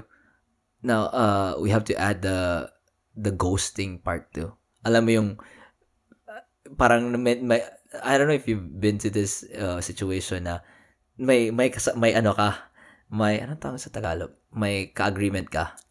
Na pupunta tas si, na late ka na tas nakabihis ka na and everything pero ah, putya, eh, parang nawa, nawalan ka ng, ah, hindi na ako pupunta. Tapos, ginost mo na sila, like, parang, nakaganon ako eh. That's the worst, man. yeah, that, nakaganon ako, which is, I'm really sad. Nang ganun ka o ginanong ka? nakaganon na ako. Like, like, Oh, parang, fuck. oh, na, nakaganon na ako, like, um, as I, I Ikaw know- yung nag-ghost? ako yung nag, nag-ghost kasi, uh, alam mo yung, ang dami mo nang na, ano, ang dami mo nang agreement. Parang you spread, you spread yourself. Yeah, I remember. Yeah. Like, Lal, uh, Ah. this week, pinag-usapan natin yan. yan. Uh-huh. Yeah, you wanna do this, do that, do that. Okay. Yeah, and I remember this. I was like, "Hey, I'm gonna be in Beaumont. Uh, this is a shout out to my friends there. I'm gonna be in Beaumont this time, you know, because I'm gonna be used in the morning, so I'm just gonna might as well go to Beaumont. Tapos pagdating ko ng Beaumont, napagod ako. Tapos alam mo yung nakita pa nila, nag-text pa sila sa gabi, saan ka na? Tapos nakita pa nila, nag-story ka, sa Beaumont ka na kumakain sa bahay. alam mo yung ganun. Tapos parang, "Ay, I'm too tired. And then, you know, you know me, I live far from my friends sa Beaumont. It's just like, it, and then I didn't have that, because I had shame and guilt at the same time. I didn't have the capacity to reply to them and then like, dude, or be honest at least na, hey, dude, I'm not gonna be able to make it. Yeah. Yeah. Tapos, alam mo yun, kinain ka na ng guilt. Kinain ka. You're just being honest too. Mm-hmm. Um, wait, let's let's look at the list too. Uh, It's almost like, no, let, let me go ahead and okay. add another yeah, thing. sure, sure, sure. So it's it's almost like it always goes back to yourself. Like you didn't respect yourself enough to have that space na okay, mag-drive ako ng apat na oras. Kailangan ko siguro magpahinga. You jumped the gun on saying, "Hey, mga Yes. pre, kita tayo ha." Uh-uh. It always totoo lang pare ko. eh. Di ba sabi ko sa'yo, Uh, there comes a certain age. I think for me, anything over 25, anything that bothers you, anything that makes you anxious, anything that makes you negative, that's self-inflicted. It's always self-inflicted. Nasa, nasa edad ka na na nothing can fuck you up unless you allow them to. allow them to be. And most of the time, you hurt yourself. Like, ito may ginawa mo. Sabi mo nga, nag-promise ka, oh, mag-drive ako from Austin to Houston, then Houston to Beaumont, and gagawin ko to, gagawin ko to, ganyan. Sino may kasalanan nun? Ako. Oo. Kasalanan ba ng mga kaibigan mo na tinext mo sila at sa'yo makikipagkita ka ng ganong oras? Ako, oh. Kaya nga, like, going back to, I already, like, diba sabi ko sa'yo, by, uh, and, and August 7, and June 17, I'm gonna meet up my supervisor in Beaumont, and I'm gonna be there for the weekend. I already texted a couple of them. right, I texted Ruel, sign ka sa 17. Tapos, Ah. I, I don't know if, yeah, I was in the group chat, tapos sabi ni Ruel, oh, dito lang ako. Uh, Sige, Korean barbecue tayo. oh, alam na. Oh, Oh. alam mo, nag-set na ako ng appointment. Oh, tapos, paano, looking, looking sa future ahead, eh, paano kung maulit ko na naman, di ba? Putang, ina, pagod pagdating. Anong magandang mindset dyan, bro? Oo. Is, isipin mo palagi, meron kang finite amount of energy. Mm. Depende sa sleep mo. Mm. So, kung naka 8 hours of sleep ka, 100%. Okay, don't spread yourself too thin na, you're gonna do this, do that, do that. No. Most of that is gonna be nonsense. Or if you do end up going to all of those commitments, you're not gonna have That, the battery, the energy. Kasi yung battery mo, bumababa yan eh. Mhm. Diba? Nag-drive ka na apat na oras. O, putya, baba ka agad yan ng 50%. tama, tama. Tapos may, may, ano, may pupuntahan kang kakain kayo, pababa na naman yan. Mm. Tapos may pupuntahan ka na naman. Tama, tama. Eh, Like, it's just almost like you're setting yourself up for, For failure. with the fact na, ikaw, sabi mo, your goal is you want to be present. Di ba? Kaya ka nagbe-meditate. We're just going full circle. Kaya ka nag-workout, kaya ka Yeah. nag-yoga. Is you want to be present in all of those. Being present means you gotta have energy. And depending on your sleep, you only have a finite, ibig sabihin may katapusan. Hindi naman na infinite energy. Mm. Di ba? So, just plan out your day. And when I'm talking, I'm talking to myself too. Okay? Yeah, yeah, yeah, yeah, yeah. So, like, plan out your day na tipong, okay, mag-drive ako ng apat na oras. So, siguro mga 50% na lang ba? Pahinga muna ako ng konti. Siguro after nung drive na yun, makakapag-commit ako sa isang commitment lang. Mm, mm, On that day. mhm. Yun, yun lang, yun lang. Yun lang. Yun Bakit? Ba't mo gagawin? Kasi you respect yourself na Ah. I respect my boundaries. Ah. You have to have boundaries with yourself, di ba? You're so easy about, oh, pare, may boundary ako sa'yo. Pare, may boundary ako sa'yo. Ikaw, anong boundary mo sa sarili mo? Yeah. Parang, pre, boundary ko sa ko, may, in, may finite energy ako. I can't do it all. Yeah. If I do, I'm gonna fall short on most of them and I'm just gonna end up at hating myself. You're gonna crash and burn. Yeah. Yun yung pinipicture out ko eh. Ah, yung punta kay pag mag-meet up kay Ruel that, that day, that night. Walang inuman, usapan lang. Then, then kahit late matapos, my next appointment that day with my supervisor is gonna be at 11. So that gives me ample time to rest. You know, wake up late. And then after that, wala na akong gawin. That, cause that's the main thing. I'm like the reason why I'm going to Bo- back to Boma is for my supervisor. After that, I can just like you know pull something out of my ass and meet people or whatever or whatever. But yeah, you're right, dude. I, I like that. It's and then I'm driving from Austin to Beaumont too, because it's not like I'm stopping by Houston. No, That's four hours, man. Four hours and a half, and not not including the other things that happen in on the road. There's a lot of stress ka pa. Yeah, so I was thinking, uh, binili tayong Tesla. ano? Ano next? Oh, I know. Uh, the last one that they listed on there is corruption. Ah, fuck. Corruption. Yung utang na loob, mga favor-favor na yan, inang yan. This is not you saying it, but you've said it several times. One common denominator of the former colonies of Spain, such as Mexico, El Salvador, Puerto Rico, and um, the Philippines, is endemic corruption. These third world countries have not prog- progressed as much due to the greedy and selfish actions of government officials. Oh, yeah. Yeah, the we have the colony was left dirt poor. We have certain uh, positions called the Gobernador General, Alcalde Mayor, Gobernador Silio, down to the Cabeza de Barangay were influenced so many things except for proper governance. Even the padres had big influence on the government. Fray. Botod. Yeah, which it's clearly stated that there's a fine line or there's a line between in our constitution, remember? There's there has to be a line between the church, separation between church and the state. Which never happened. which never happens. makikita mo yung mga pare naka-pink or naka-red or yung tipong, may mas kami para kay ganitong kandidato. Please, Uh, yes, please yes. stop using your freaking influence on people's religion to sway their vote in the state. Yeah, yeah. It's it's just it's just sad. It's just sad. And then uh um, Please, kadiri. my dad my dad and them follow this priest like uh, nauso to nung pandemic eh. Like they would post their homilies, their sermons in YouTube. And then this this priest that they really they, they love, they adore, they follow, which sickens me to the stomach. Like, um, they he preaches you know, about politics. Anak ng I'm like, what the Tigilan mo fuck kami. am I listening to, you know? mo kami, It's- pare. it's- it's- and then he's so he's such a conservative. Like I can't I can't wrap my head around why my dad being a, a, a proclaimed liberal can't like would listen to him. You know, like I can't wrap my head around uh, the him being able to sit down. Itong paring to, Pilipino to? Yeah, he's in the Philippines. He has- Sinong, ano na, si BBM ba siya o Hindi Lenny? ko alam who, who I forgot. I forgot. But he he preaches he preaches politics. Grabe, pati politics. Yeah, yeah. I mean, say, going going back, dude, man, that's crazy. Pero you can argue. People can argue na, uy, tao din yan, boboto din Boboto yan. din yan. Yeah. Pero I think it goes back to responsibility. Yeah. You you have a hold on 90% of this country's religion. Mm-hmm. You have, tamo, sino nag-exploit nito? Iglesia ni Cristo. Sila talagang, oy, iboto nyo sa ganyan. Uh-huh. Diba? Like like like li- really uh, Blatant. Uy! Blatant. Jinx. Spell. two, three. Spell blatant. B L A. Parang exorbitant. Obvious na lang. Obvious. That's wrong spelling. O B Y U S. O, I ba o I o? Gago. Tamo yung ano pre, Iglesia ni Cristo. Sobrang barabal. Aha. Anong kapalit nun? Bagong simbahan. Mm, tama Diba ka. yung mga manalo?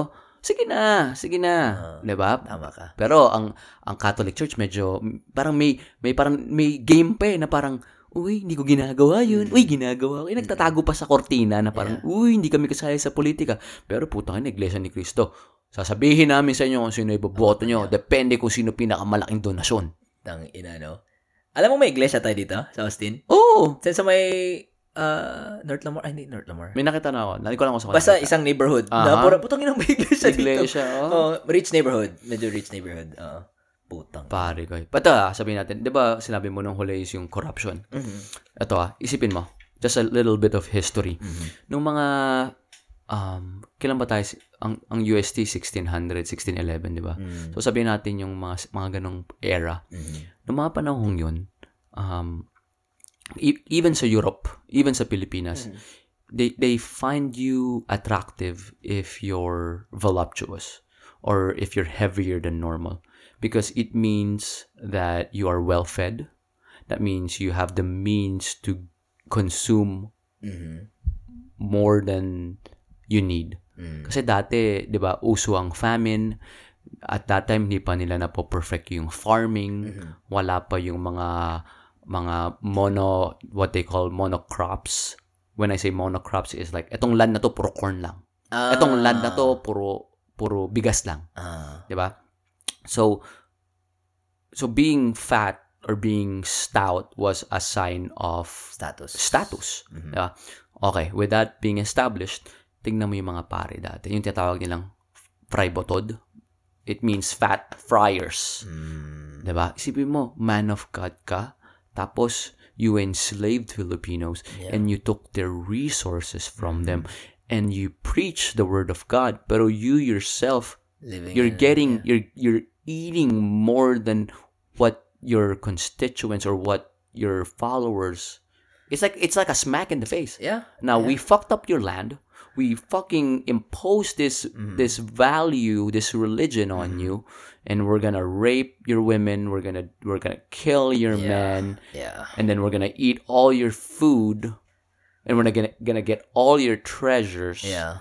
we're gonna go ahead and sell you to America behind closed doors, diba, yung Treaty of Paris. Mm-hmm. And we're gonna be fat while we're doing it. Corruption, man. That's that's why I really want uh to keep the educational system teaching about No Limitangere and El Filibusterismo.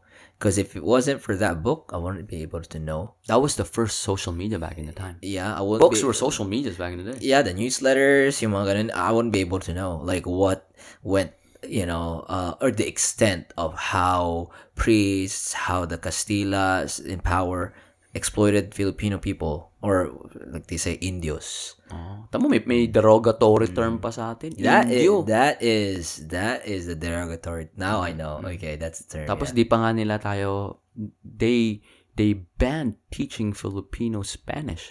Kasi pag naintindihan mo yung Spanish, alam mo Alam na yung nangyayari. Tama You can't talk behind their backs. Tama, tama. Diba parang pinag-usapan natin dati, the Bible was only in Latin. Mm. It's not until Mar- Martin Luther um, trans- Translated. translated it to English. Yeah, he did the right thing. There's power in knowing. he did the right thing. And I was like, and I was like, uh, did you download the Bible app? Right, Bible app had like you can choose the versions of the Bible.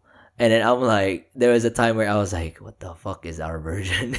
Because ang dami. eh. King James Version. Ang dami. Tapos ginugol ko. Tsaka ko nalaman. Oh, Uh-huh. KJV. Sabi ko, ang dami. Oh, putang ina. Tapos, like, different, different nuances when you go to the same verses. Different, yeah. So I was like, wow. You know, it's like, how much of this is true? Or that, that, that questioning. But going back, going back to corruption. Tama ka. Um, and then it's apparent now. It's it's apparent now. Still, still, it's still apparent. The term is it's still apparent. You know, I'm not saying that there's no corruption sa U.S. Pero like, man, we grew up in the Philippines. Let's talk about that shit there because kahit SK Kagawad may corruption. Putang Oo, ina. nagnanakaw yung mga yan sa barangay, ano, Putang- barangay hall. Putang ina. Alam mo? Mang, mga tanod na lang eh. Oh, 'di ba? Na walang barrel, na may pamalo lang. Lahat yun, nang, nangungarap pa yun. From from what we uh heard too is that yung 'di ba Oh. Eh, Okay, sige. yeah, just silence. We, we can, I can answer that later. Okay, from what with uh what we what we realized students sa ano sa during the pandemic may ayuda, 'di ba? Ayuda sila. Ayuda ba yung tawag sa inyo? Oh. It depends on makaka-receive si, yung pamilya mo hindi depende kung kung depende sa tanod or sa barangay sa inyo. Kasi oy pag may may ano sila, oy mayaman yan sila or may ganun even though if you like i, allotted na may allotted na ayuda sa inyo, hindi nila ibibigay kung di kinla trip. Alam mo yun? It's Parang- very subjective. which is sad. Which is Uh-huh. sad. Very subjective. Hindi katulad sa atin sa States. Based on IRS. Yes, ba- based on IRS income return. So it's objective. If you make a certain amount of money, you're gonna get this much. If you make less than most of the population, you'll get all of it. Mm-hmm. Diba? Which is good. Yeah, yeah. Pero, syempre, may corruption din. Pero ibang klase sa Pilipinas. Ina. Bago mo nakuha yung ayuda, Yeah. Nag-skim na sila off the top. The scheme of the uh, uh, uh. Kasi, I don't- and then it's cash. Cash. Although we got cash. Yun ang problema sa cash. eh. eh, yeah, ours uh, ours is electronic. Sa atin, electronics, sa, diretso sa bangko natin. Uh, and then so going back to sa atin, I think the ones that sa Pilipinas dito sa US is ones who actually kind of like what do you call that like made made uh kinurap talaga yung ayuda dito sa US is the small business owners. Yung PPP loans. Yeah, Pero yun- nahuhuli na nila. Ay, oh, they're starting, oh, yeah, yeah, yeah. Alam mo, sa Canada, meron sa problema din ganun. Because the, the, Canadian side was that you apply for it. And then, so, all everybody, everybody was new to it. There, there was a point where may glitch system nila. Uh-huh. So, even though if you have social security, you apply with your same social, three times. You can do it. And then, three ti- times Hindi niya, binab- niya nililimit. That time kasi may glitch. So t- three times yung marireceive mo. Now they're coming back and going after those. Ah, those people. din yung binali? Ah, ah, yeah, but again, there's there's repercussions. They go go after those people. But ours, you're right. They just skim it right at the beginning. They Cash were- kasi. Ah. Ah, pwede naman gawin ni Tanod na, oh, binigyan ng, sa ganitong barangay, Nazareth, binigyan ng 5 million, 50 million, oh, let's just say, fif- uh, 5 million to give to the families in Nazareth. Sasabihin ni Tanod, uy, 2 million lang binigay sa amin, tapos kinip niya yung 3 million. Si barangay captain yan. Ah, ay, captain pala. Oh. Who's to say na may tao talagang pupunta na sa account mag-imbestiga na, uy, ba't may 3 million ka agad dito? Di ba? Saan to galing? Wala. So hard. Wala nang babayad ng tax sa Pilipinas. Di mo matayo manatrack kung magkano kinikita ng mga tao dun. Eh. It's so hard, right? It's so hard. It, there's no transparency. Kaya nga, I'm really, I'm really go- good for, like, I'm, I'm all for it yung parang universal, ano tawag dun sa atin? Universal ID system. Kagaya ng Social Security. Mhm. We're so behind, dude. We are so behind. We're so behind, dude. It's so hard to track people, dead people, track fraud without the universal tracking uh, ID system. Mhm. Yeah. Mahirap nga. Mm. You know what, go, sa corruption, Mm-hmm. I think what coincides with it is an, another toxic Filipino trait Mm-hmm. is when yung sobrang utang na loob. Mm-hmm. Alam mo yung ganun? Na tipong I do something for you once Utang loob. and then utang na loob is fine. Mm. Pero excessive utang na loob. Like I do something good for you once, Uh-huh. Kaya, um, sabihin na lang natin, pinag-aral kita. Tapos, I'll reap the benefit throughout my lifetime. Yeah. Na parang sabi, uy, ako nagpaano sa'yo, ako nagpagayon sa'yo, ikaw naman utang na loob mo yun habang buhay. Yeah. That coincides with corruption. Yeah. Di ba? It should be one is to one. Hey, you did me a favor, Yeah. I'll return the favor, Yeah. and we're quits. Versus, example na lang, ano, uy, nung bata ka, ako yung nagganon sa'yo.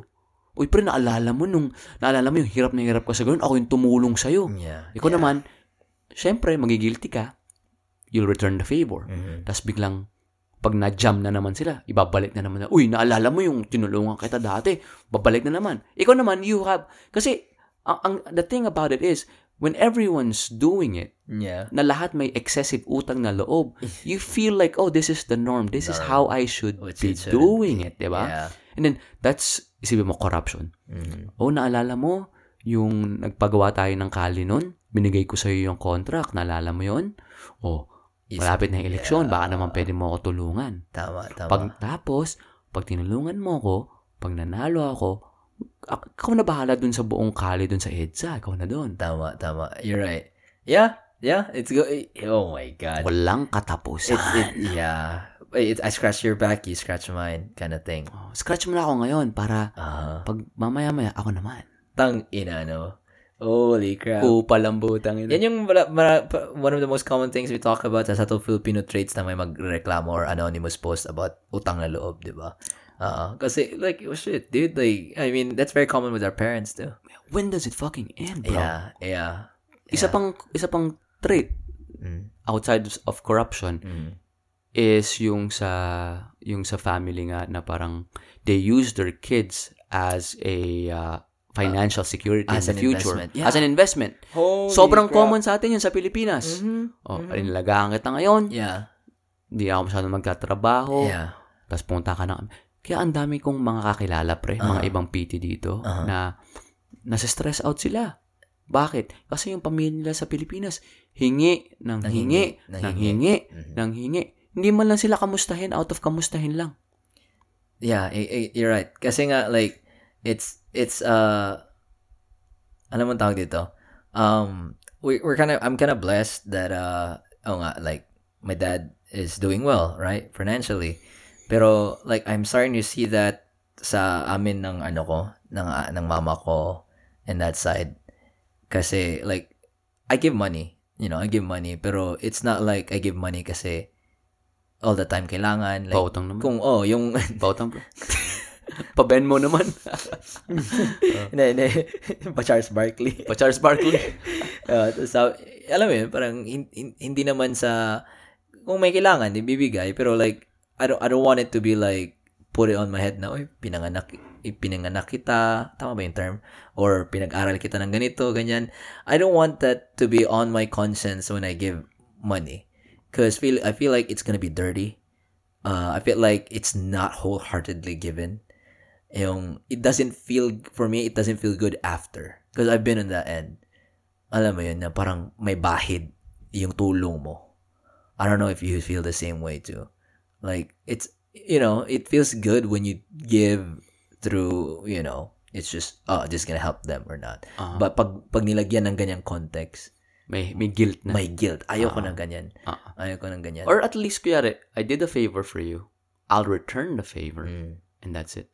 Yeah, wala nang, no, no more talk. Tapos na. No more talk. Good sa Oo. go- going back sa family, di ba, okay, just for context sa mga tao sa Pilipinas, ganito ang way of living sa Amerika. Pag nagkaroon ka ng anak, pag-aaralin mo sila, Mm.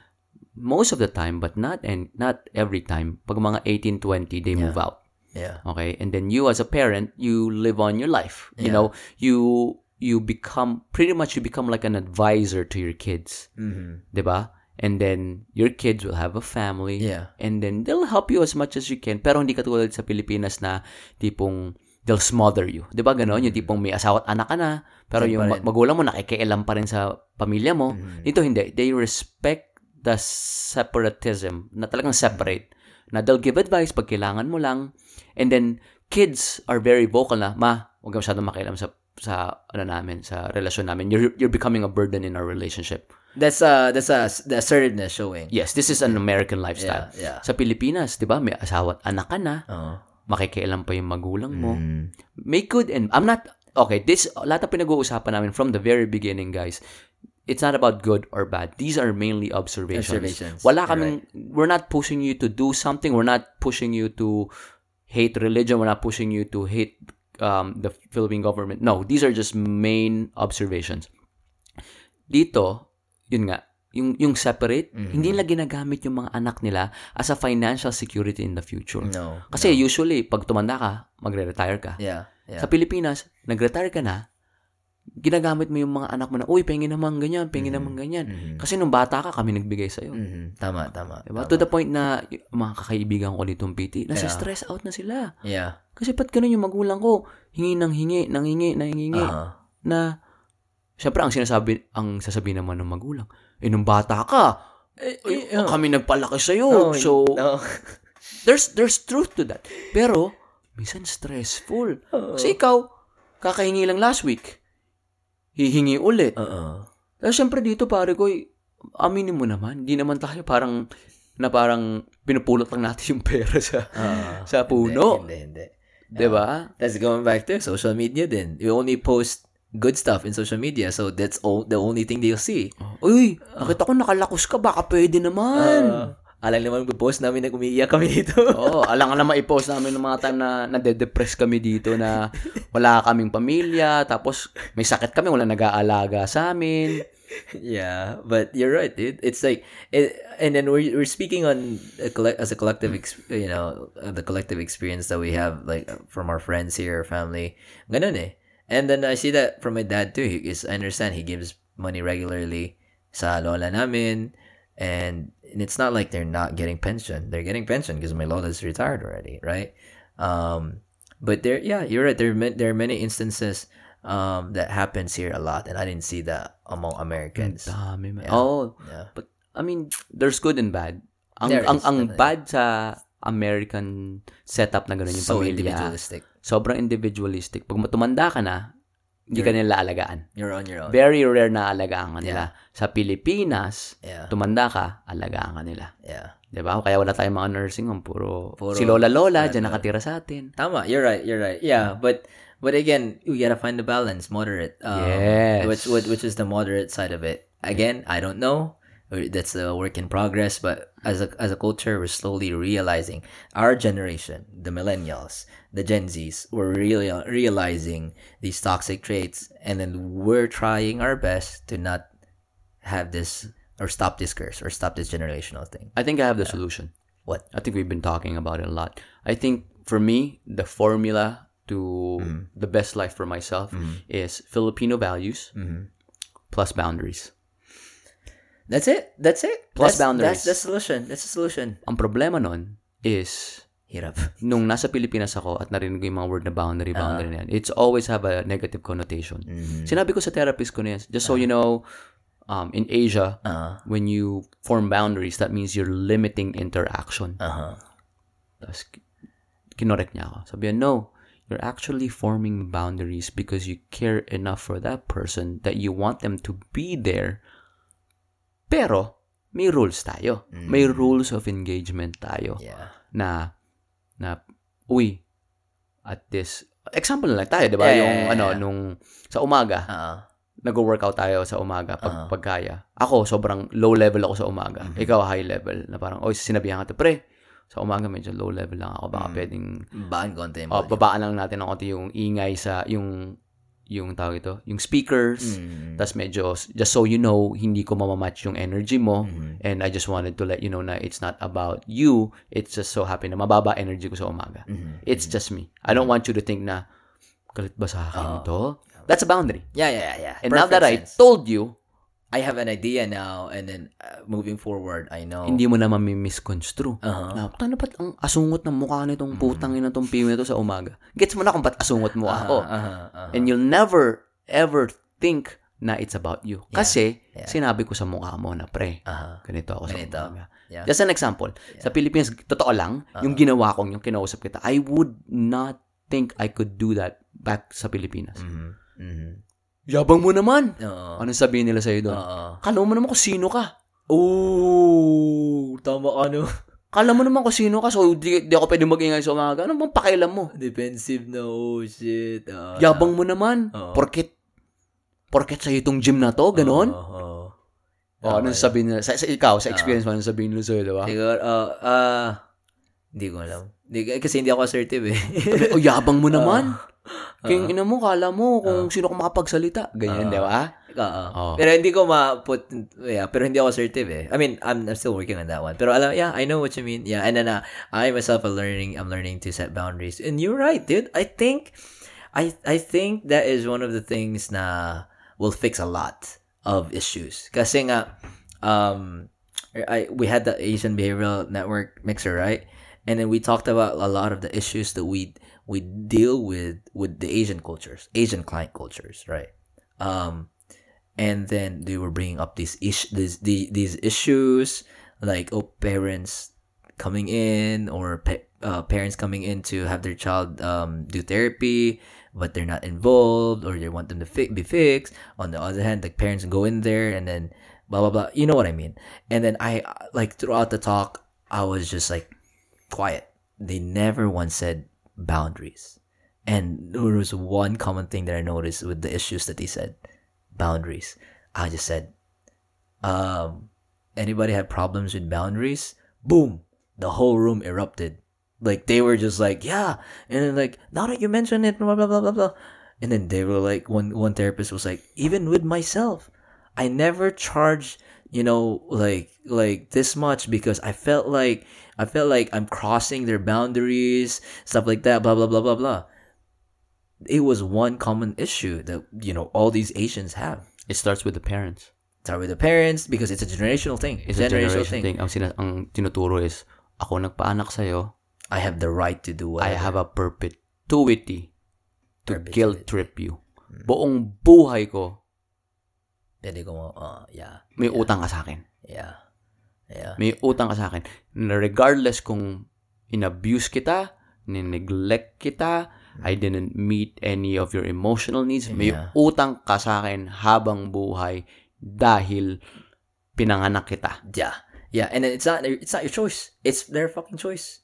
Or not even their fucking choice. If the condom broke or they didn't even use condom and accidentally conceived you. Yeah. Ah, guilt trip yan, Brad. Yeah. Buong buhay mo may guilt trip ka. Yeah, which is sad. Which Pero is th- really there's sad. truth to that though. May utang na loob ka talaga sa kanila. Pero ang problema sa mga magulang, they feel like pwede silang maki makisali sa lahat ng issue. issue ng buhay mo. May pamilya ka na, makikialam sila. May problema ka sa trabaho, makikialam sila. Yeah. May personal sila, makikialam sila. Tapos pag sinabihan mo sila, ma, I think Mm. I need to solve this on my own. Ma-offense, ha? Ha? Oh. Ano tong boundary na to? Hindi ko to alam. Tama, dude. Tama. Sumasagot ka na, ha? Aha, tama, dude. Ang sasabihin nila sa'yo, kumikita ka lang ng pera, kala mo kung sino, Sino ka ka na. na? Oh. Ha? Naalala mo sino nagpalaki sa'yo? Sino nung nagkaroon ka ng ganyan, ako nagganyan ng ganyan. Wait, Wala ma. kang utang na loob. Ah, Boom. Pak! Ang ina, oh. Ah, naalala mo yun, ano? Ah, scene ng Tanging Yaman ba yun? Ah, oo, oo, oo. Ganun, ah, ganun klaseng mga away na yun eh. oo. Oo. Kasi walang boundary. Uh, may mga magulang nakikisali talaga sa lahat. Mm. There's actually a, a study out there, dude. Um, I don't, I, I don't want to. This is just me. I don't want to look look it up in the phone, but there's actually a study out there that um. So the context of the studies, they looked at how in-laws are involved with with uh, seafarer families, Filipino seafarer families. Mga seaman, Uh huh. loloko. like yung mga in-laws nila, Ah. yung the, Nangingilam. yeah, most most most probably the in the the the guy is the seaman, and then so he already has his own family, right? The wife and the children, I guess. But the the mental they looked at the mental health of the wife, and how the in laws are affecting her. Oh, yeah? Yeah, Ang daming ganyan. because they talked about they talked about how the seaman would not only take care of his immediate family but also the, The extended family yeah and then that that puts a toll on the mental health of the the what you may call this the the woman The wife. the Kasi siya yun nun eh. uh May ano ako pre, may, may tropa ako sa Pilipinas. Nakatira sa kanila yung ano, yung, simo, so pamilya sila, lalaki, babae, tas yung anak nila. Yung, yung ano, yung in-law, yung biyanan, mm, nakitira for couple of months. Sabi, sabi ko, tinanong ko, oh, kamusta na dito nakatira si tita, ganyan. mhm. Ay, mahirap. Mahirap. Yeah. Tapos yung, yung tropa ko naman sa Amarillo, nakatira din sa kanila yung in-laws nila. Yung nanay, yung nanay lang nung lalaki. Mhm. Tapos tinanong ko yung babae. Sabi ko, Uy, kamusta si tita dito nakatira? Sabi niya, mahirap kasi totoo pala yung sinasabi nila. Mhm. There can't be two queens in one kingdom. Yeah. Wow. There can't be two queens or two kings in a kingdom. That's a that that's Yun a, ang sin- yung that's, sinabi that's a niya. good observation. Nagets ko kaga. Kasi yeah. gets mo na yung hierarchy. Kasi Yeah. yung nanay, queen yun eh. Yeah. Di ba? Yeah. Tapos yung asawa, Uh-huh. queen din yun. So they have their Clash. they have they clash kasi they have different ways of showing how they care for their son Mm-hmm. or care for their grandchildren. Pero both of them are coming from good sides. Pero they just have a way of doing things na iba. And then syempre yung lola, eh nung panahon ko ganito ko ginagawa yan. Mm. Okay naman kayo ah. Okay naman yung kinalabasan nyo ah. Pero ikaw naman being a new mom, Yeah. you wanna discover things. You wanna ask for advice when you need advice as opposed to na, uy, gawin mo yung ganito, ganyan dapat yan. Yeah. Ganyan ko pinalaki si ganyan eh. O, okay naman siya, di ba? O, o, anong pinagkaiba ng pagpapalaki dati sa ngayon? Ngayon, puro kayo arte. Oh my god. It's funny that you mentioned that dude. That happened sa amin. Puro kayo arte.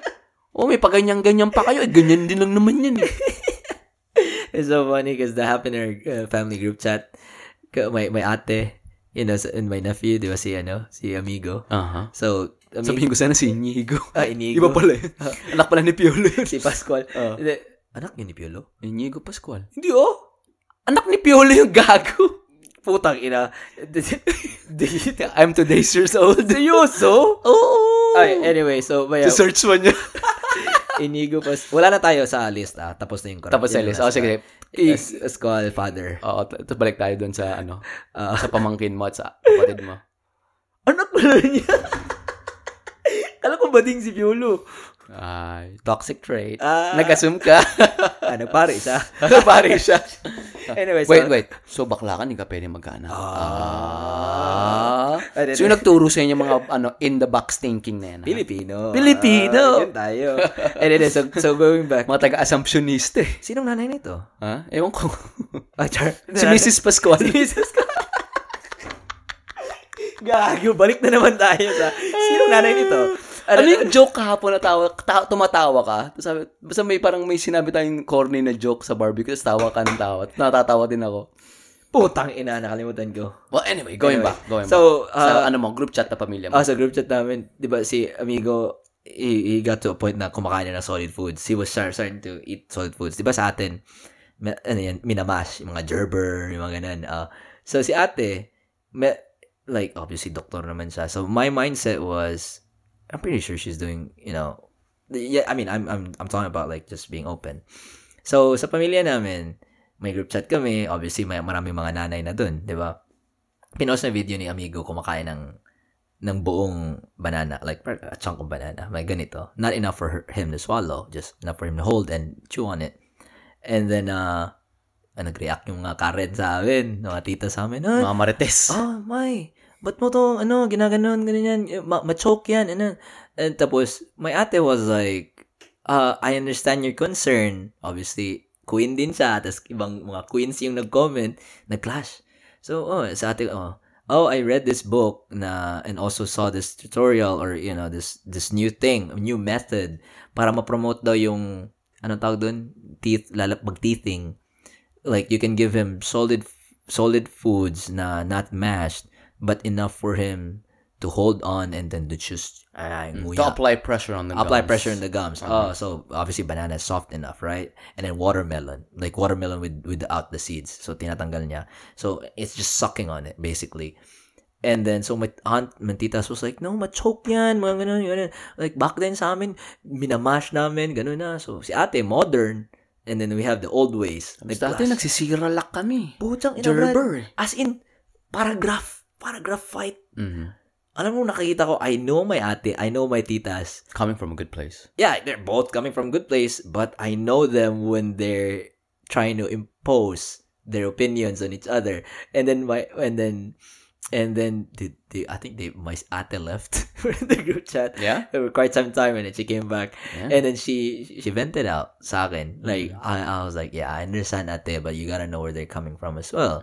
You know, but it was a big fight, even though it was just in a group chat. But yeah, it was like And you have, they have to understand, number one, siya yung nanay. Mhm. Number two, doktor siya. doktor siya. Uh, okay. Yeah. Number three, you can give out suggestions. Uh-huh. Pero may limit yan. Yeah, yeah. nakita mong hindi na natutuwa yung sinasabihan mo ng suggestion, baka pwedeng mag-shut up ka na lang. Uh, tapos, it's the wording eh. Sometimes my titas can be aggressive. They, they, they would come out aggressive. Um, also, my sister too, she's aggressive. I know where she got it from. So, parang ganun, like, uh, clash of things na lang. And also, one thing too, th- things change. Science changes, you know, throughout the time. There's new discoveries, there's new methods. We find out that the old method was not good enough or not even, lobotomy, for example. But yeah, we're, we're kind of like segueing, but yeah. Yung, yung mga ganun, it's the pride too, the boundary, the pride and everything. Yeah. And even back in the day, like uh, sa mga northern countries, mm. when kids are crying, you know what they would do? They put they put him out in the cold. They leave him out in the cold. They, literal. So that yung yung temperature would calm them down. Oh. They don't nurse you. They don't like, di ka nila bini-baby. Ah. Hinahayaan ka nilang umiyak ng umiyak and they let the cold temperature kind of simmer you down. Ah. They thought that was okay. Oh, okay, okay, okay. They like, thought that was fine back oh, in the But day. that's so detached though. Exactly. exactly. Pero that was that was one of the norms back then. Ah, diba? As you said, you're right. You're correct. You were on point when you said that things evolve. Yeah. Even words evolve all the time. Yeah, Fucking yeah. Webster, hindi mauubos ang Webster dictionary kasi Ah. certain words, they nag-iiba ang meaning. Bisa Generational. magulat- Generation. Bisa may mga phrases na no cap. No cap. Yeah, yeah. Ano yung pala no- sinasabi mo palagi.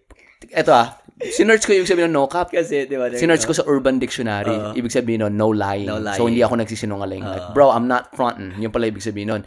Tapos, in-screenshot ko. Sinabi ko kay Jen, Jen, this is how old I am. Tapos, sinend ko sa kanya yung screenshot. Uh-uh. I'm old enough that I don't know these words that I have to go to urbandictionary.com. Kaya pala sinabi mo na nanood tayo kay, ano, kay uh, Ra- Ra- Remy? Ray, ano pangalan niya? kay Ori. Kay Ori. Nanood tayo kay Ori. Nag- nag- mention mo na no cap. Tapos, sagot ko, ano pinagsasabi nito? Alam mo naman ako eh. Kailan sumali ako sa mga generation. No, I bro, use eh. no Ah. cap too because you know I, I communicate with uh you communicate with geriatric people. I communicate with uh with with young kids a lot, so I learned a lot from them. But I've learned a lot too from other people who are not my clients. Si Tyler nga, tsaka yung jowa niya. Did I tell you that me and Tyler had this very long ass argument about the meaning of no cap? Mm-hmm. Because I was imposing my meaning on him as, as mm-hmm. like as mine is like there's a there like there's no limitation. Mm-hmm. You know, for him it was not no lying and then not lying. And I was Yeah. like, we were having a fight, you know, playing video games. Like, dude, fucking look it up. Tyler was like, no, dude, no, dude. Like, ano frustrated na siya. We were both right. pero pero the thing is, the thing is like there's a, there's all there's almost like a social uh-huh. contract na hey, in our age group when we say no cap, Yeah. it means no lying.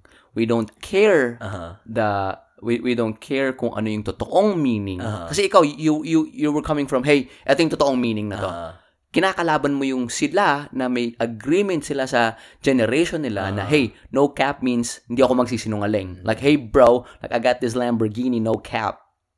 ah, Diba? Yeah, yeah, yeah. So yeah. you you're you're going against an understanding that they have in their generation. Uh-huh. Ina ini-imply mo yung sa'yo. Uh-huh. It's, it's like, okay, one example is, bakit la, buong mundo, Uh-huh. bakit buong mundo, ang tawag sa, ang tawag sa structure, ang tawag Mm. sa skyscraper, anong ta- isang tawag sa skyscraper?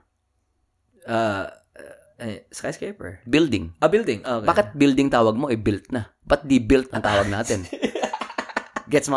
Gets mo? Socially, lahat tayo, may agreement tayo na any structure na hindi residential at di strictly commercial na mas mataas, 'di ba? Synonymous to a skyscraper, you can call it a building. Pero coming from where you're coming from, na objective ka, building, so present progressive, so nangyayari. Bakit ganon? Tumataas pa ba tong building na to? It's built. 'Di ba? It's built here. Dito ako, dito, dito yung built ko, pre. ito yung ano, ito yung ah, medicine built. Uh, tas pag kung mas seryoso ka pa, uh, so building, it's a gerund then. Ah, it's a gerund. see? Mga ganon. Yan yung mga ganun. Ah, tama, you're right, you're Diba? right. Yeah, it's it's their reality. And it always changes. That's the thing about it's that's the thing about the world, man. Every everything changes. It's just a matter of Yeah. sumabay ka. Sumabay ka lang. Tama, tama. Like, yeah, yeah, you're right. I- No I- cap? No cap. I stand corrected. Yeah. yung mga ganun. Hay, buhay. Anong oras ka dapat punta dun? Wala naman ako, ano. Wait. Wala naman ako oras. Anong oras na? Oh, shit. no, I ain't gonna, I wanna drive a car back here. Anyway. Anyways. Goods ka na, bro? Goods now, bro. Ano mga topic natin ngayon? Ah, dami. Pero, ang daming, ah, dami? We should, siguro title natin dapat nito para ano, ah, Filipino toxic traits. Ah. hey, buzzword! Toxic mo. Ang toxic mo. Ah, sige, sige, pwede. Britney Spears. Ah, ay, anong suggestion mo? May suggestion ka? A recommendation? um, me- medyo you caught me on the fly. Wala pa akong maisip ngayon. May naisip ka na ba? Ah, ah, ay, ano, eto, kakaano ka lang.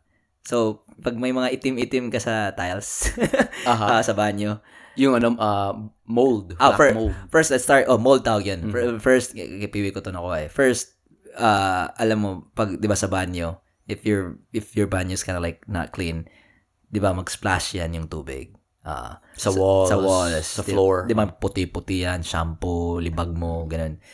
Pag, yung, mag, it'll form, it'll gunk up, it'll gunk up. Sometimes, it'll be just gunk or soap, but sometimes it'll form, especially pag may, mainit or humid yung ano environment mo, it'll form mold. Uh, this kind of fungi uh, or fungus na which is bad for our health. Um, and then one thing one thing for you to do is to prevent that is at least have some kind of thing to wipe off your your tiles when you leave. Be conscious about that. And if it's not prevented already or my mold kana, you can use what was that hydrogen hydrogen peroxide spray hydrogen peroxide on it Or vinegar. or vinegar or Bleach. or bleach, whichever is convenient for you. And then just scrape it off. Let it sit for a couple minutes and then scrape it off. Mhm. Um, yeah. Yeah, and, and I think the the rule of thumb sa shower is so mold grows on moisture. Mhm. So make sure to dry off your your shower by you know squeegee After use, yeah. after you use. Yeah, man. Mhm. That's it. That's my recommendation.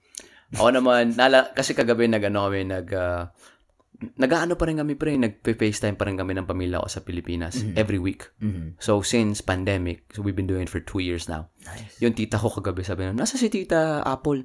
Ay, hindi, naglilinis ng banyo. Naglilinis daw ng banyo. Okay. Tapos, mid-conversation, bumaba siya. May sakit ng kamay ko. Kasi nag-scrub siya ng banyo. Ah.